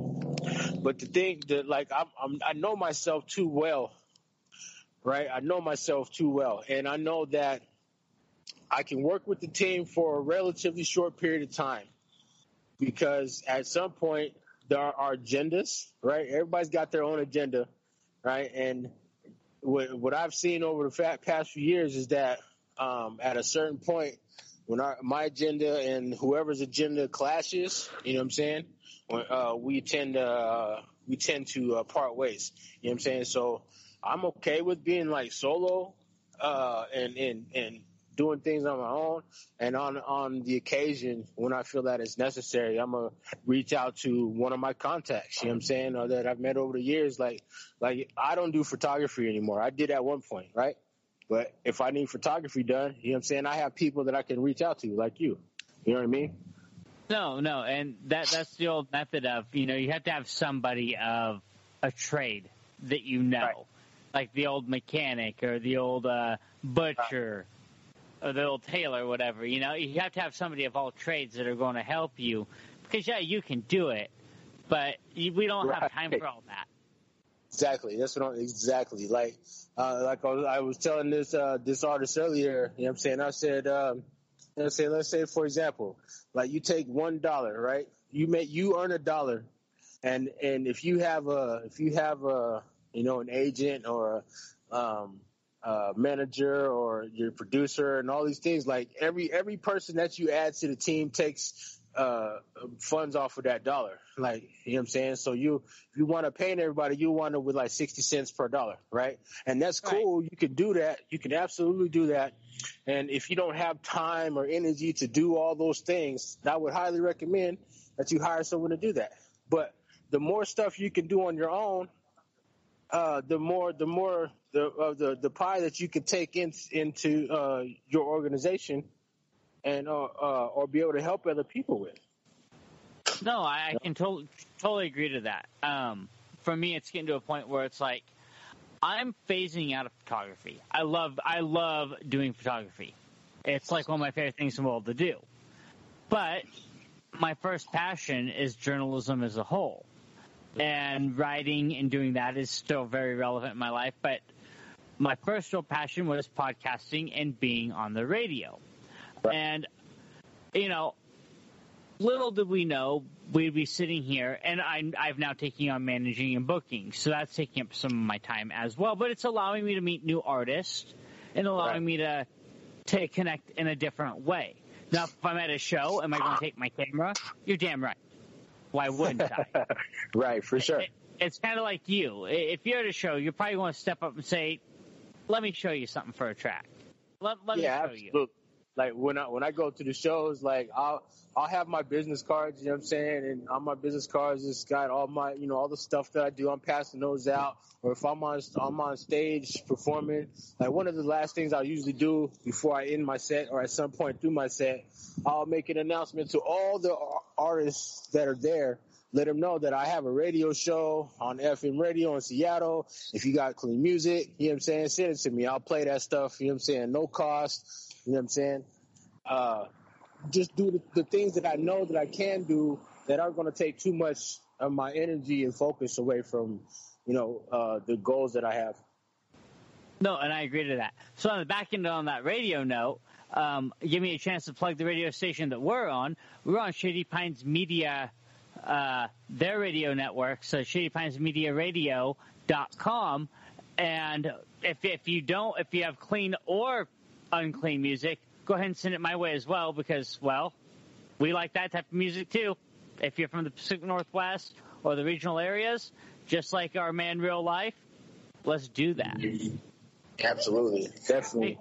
Because we're all about supporting artists, and I know that's a big thing about you. And I that's the one reason I want to bring you on this podcast is for the simple fact that you support artists in such a big way. What brought you to doing that?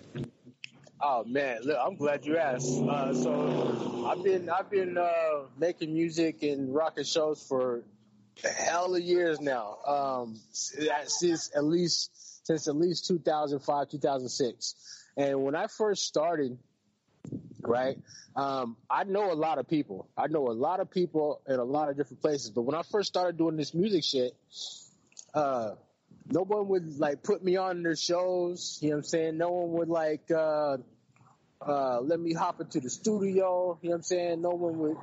Uh, you know, I, I, didn't get a lot of helping hands, right? I didn't get a lot of people extending their hand and trying to put me on, right? So I had to learn to do a lot by myself. I learned how to book um, the venues and put on the concerts solo. I learned how to do the graphic designs. Um, uh, mostly solo. You know what I'm saying? Like I tour. I, my first three tours I booked myself.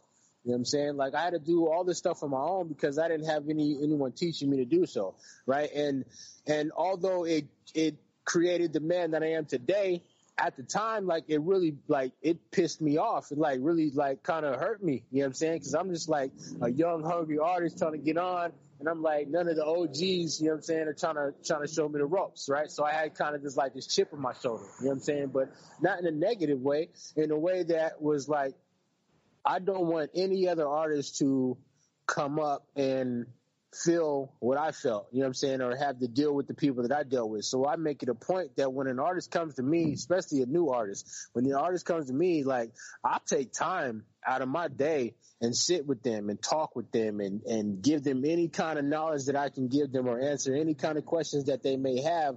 And, and in the hopes that when they walk away from this conversation, you know what I'm saying? That they're going to realize that, hey, someone actually out here gives a fuck. You know what I'm saying? Someone actually out here supports one of these uh, quote unquote old heads out here actually supports what West Young Cats are doing. You know what I'm saying? Like that's, that's my goal. And that's, that's kind of what led me into artists helping artists. You know what I'm saying? Is if, if I had the support, I feel like this, like obviously I don't know for certain, but if I had the support, you know what I'm saying, early on, I would be a lot further in my career than I am now. You know what I'm saying? But I had to learn everything through trial and error. Oh no, no, I, I get that too because so similar thing. I was in college. I was the journalist, writer. I did sports media, which was cool. And I was on the radio, and I was trying to, I was trying to get my my my fill, trying to learn how to get the ropes. No right. old cat where I lived would not put me on, but would not give me a chance to go on their show. I had a couple cats give me give me a shot, moved away, went, came back, you know, and I started taking started taking pictures of music, same sort of thing, until I kind of fell in with some people who started showing me the ropes. But it, it taught me to be like, wow, I need to help artists because they kind of had the same experience I did growing up. Was they they weren't put on, they they weren't they they weren't helped. It was like you had to find your own way and they they got tired of seeing it, and then it taught me the way of like I need to help young artists as well, and that's right. why I take young young photographers under my wing. Uh, right. I, I, do graphic design. If they want to learn podcasting, uh, I, I want to help them because I remember what it was like. I remember exactly. exactly what it felt like to be told you're not good enough to be here. You don't need to be here. I remember paying right. covers and sne- sneaking my camera in to prove my point. And then, nah, like, I, you're absolutely right, man. It's like uh, the there was a whole lot of cats like that too. You know, you're not you're not good enough to to rock with me. You know what I'm saying? I don't think you're you're worthy of even my time, right? To to communicate with you about nothing. You know what I'm saying? So, like for me, it's very important that um, you know that uh, for me, it's very important that I, I take time and make effort to help the next guy or girl uh, out in any way that I can. Like on on the radio show, like I've had damn near every rapper from Tacoma and Seattle come through, you know what I'm saying, to do interviews. You know what I mean? I, I play their music, constant rotation, you know what I mean? Uh, I shout them out, you know, they, and, and shout them out and, and I've been featured in some magazines. I just recently got um, featured in uh, One World magazine with uh, E40 on the cover, right? And in in the in the uh, you know the the interview questions, you know what I'm saying?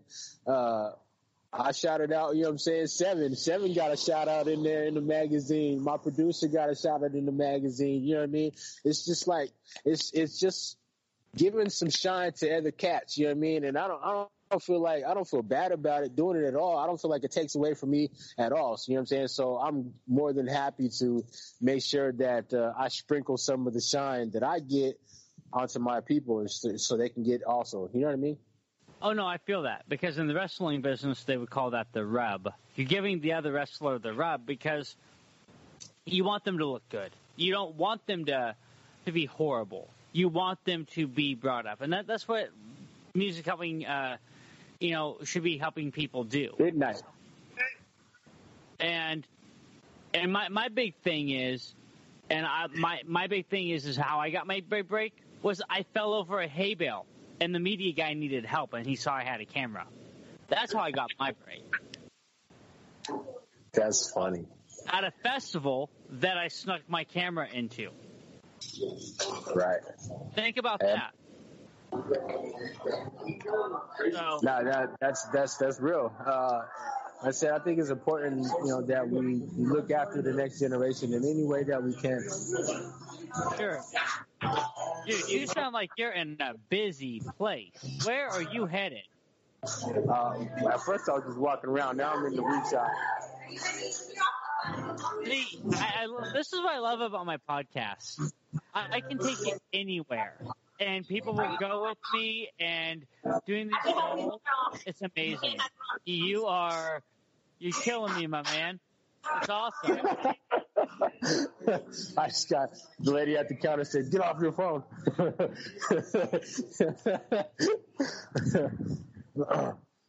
so yeah, uh, my bad. Apologize about that. Yeah, I was actually uh, I got out the house. It was starting to get a little uh, hot in there. I just walked around the block while I was talking to you. Oh no, no, man. I, I appreciate you coming on the podcast. Uh, I know we all have our needs in this time of uncertainty, and you know, another like I, I've I've been shouting my like I've been really heavy on Instagram lately, and I've been shouting out my unofficial beer sponsor, actually out of Battleground, Washington. Uh, Barrel Mountain Brewery, No Bad Days IPA. So I feel you having to go get your needs filled. So, uh, no, I appreciate you coming on to Powerhouse Lounge, man. We've had a great conversation, and I would love to have you on because we've like burnt an a solid hour of time. And I didn't even realize. I look up at my counter, I'm like, oh my gosh, Realife, and I got onto a, a kit. So final, so, so many there's so many more things to touch on. You know what I'm saying? So I th- definitely would uh, like to do this again. You know what I'm saying? And Oh, return. man. Love, you know? Oh yeah, I, I'm all about showing love.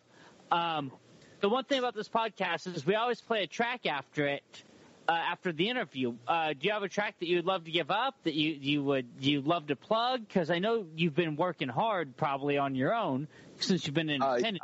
Anything special?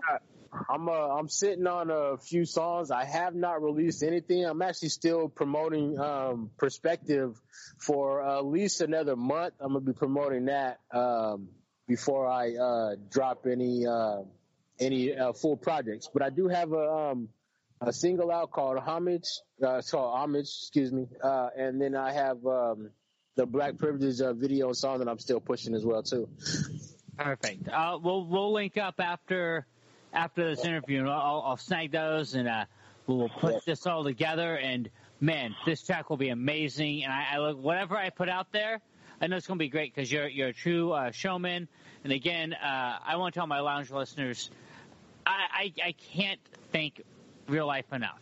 This has been an enjoyable interview, one of the best I've had in a long, long time.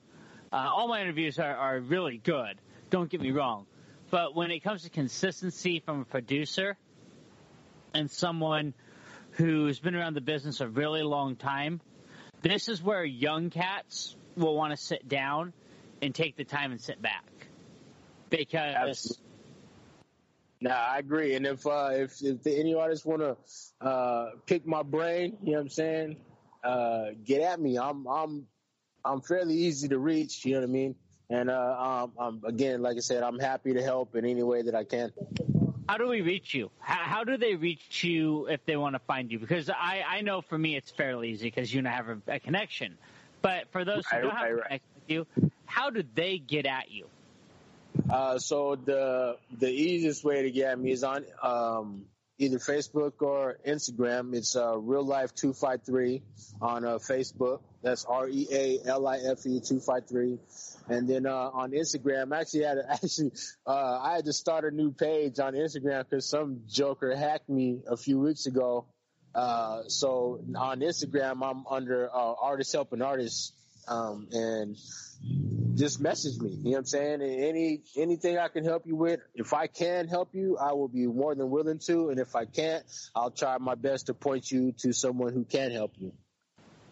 Man, it, I, I love talking to you, and you and I are going to definitely link. I've I've got some resources for you that I'll share with you, some new connects, and uh, we'll we'll have you back on because there's a lot more to talk about.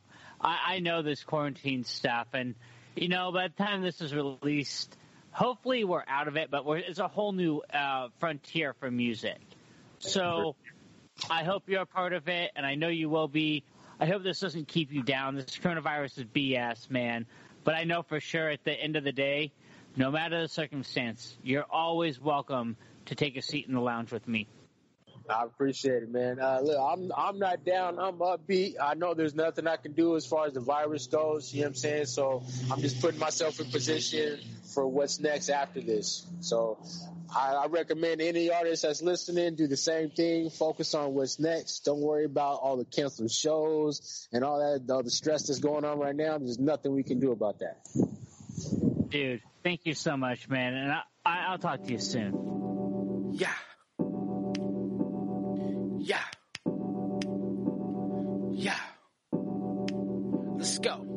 Nigga out here stopping my shine. No way.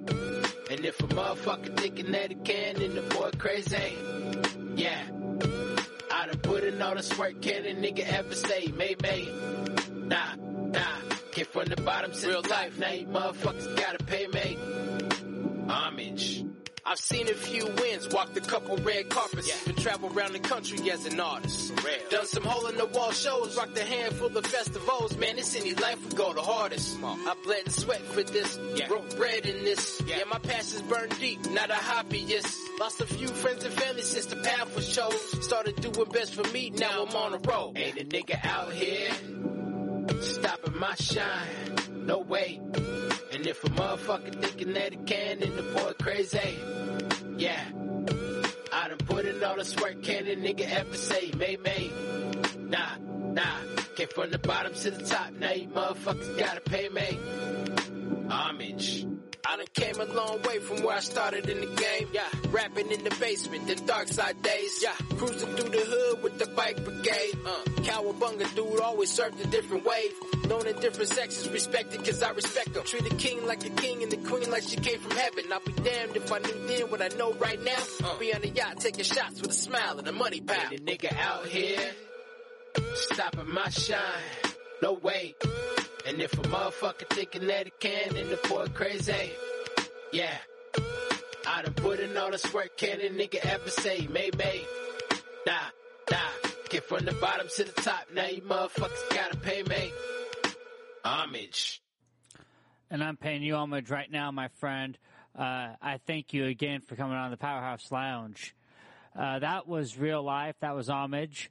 And man, that's a cool track. That that's you know, It's, the tracks I've played today have been short, but they've been impactful, and that's the one thing. It's not about the size of the track or the length of the track or what's being you know spit or talked about in the track. It's about the content overall and the message you're overall trying to bring. You can have the most political of songs, but your message doesn't mean jack, pal, if uh, it doesn't have the body to it. It doesn't have like what you're trying to get at. And each of the songs that I have played today get to that point. They drive it home. More or less, don't beat around the bush. Get to your point. Get in, get out. You know, and uh, make a good song. That I mean, that's what they're overall doing. I mean, I'm not saying that all songs are are bad songs because they're not. And I mean, for me to even really think about it as a idea of good and bad, it's just overall content. The content of what is being talked about or sung about or rapped about, whatever it is. So thank you again to my two guests, NacOne, Real Life. Check them out on all their social medias. Uh, you know, you can find find them on Facebook, Instagram, uh, you know, Bandcamp. However you need to find them, find them. Check out their music. Always check out my work over at James Kemp Photography on Instagram, uh, the Powerhouse Lounge on Instagram, uh, Powerhouse Music Management, uh, powerhousemusicmgt.com. Uh, you can always email me at james at powerhousemusicmgt.com uh, com. And, you know, just give me your feedback. Give me artists you'd like to see on the show. Give me all of that. I'm very accessible. Please, please, please reach out. Hopefully, uh, here in the future, or if not by now, we should have our Facebook up and going, and that will be going real, real soon, if not already. Uh, just be keeping your ears out for that. Now, I want to thank my wonderful sponsors once again. Fat Bowl Clothing, fatbowl.com out of Arcata, California. Also, I want to thank them and their new uh, cannabis farm, Fat Bowl Farms, for you know providing quality cannabis goods to the Northern California, the California, and the Chicago area. Man, I can't wait to get Fat Bowl Farms up here uh, in the Washington area. They're great cannabis, they're great medicine, and that's what they specialize in the medicinal side of things. Um, it's about the healing properties, my friends, and they're they're great for that. So Fat Bowl Farms, thank you again to them, and Fat Bowl Clothing over in Arcata. Uh, they're one and the same. They're the, the, owners are the same. Christopher Boa, Brian Swislow, um, you know, art director Lauren for Fat Bowl Clothing. All of them can't can't thank them enough. Austin Randall, Austin Randall Music, uh, you know, Rock Academy, PDX. Also, this wonderful, wonderful beer that I do drink, my unofficial beer sponsor, Barrel Mountain Brewery, where beer and adventure meet. The No Bad Days IPA, that wonderful 6.3. It's just wonderful. And if you ever make your way up to Battleground or you check them out online, give them a call. They'll they'll they'll sell you their beer. It's worth it. It's worth the the price per six pack. I mean, I, I, I did it the other day. I continue to do it. I'm trying to keep local businesses in, in business, man. Uh, also, I can't thank enough Brian and Callie and all the technical crew here at the Shady Pines Radio and ShadyPinesRadio.com. I mean, I can't thank them enough every day. It's amazing to be a part of this radio station, part of this online world. And being part of this online world is taking care of our own. So right after this program, be sure to listen to the Shady Pines open mic with Brian and Callie. Again, I want to thank all of you. I love all of you lounge listeners. You're wonderful. I can't thank you enough for making the show happen. And until we meet again, I am your host, James Kemp and we will be talking with more great artists on the next episode. So until then, take care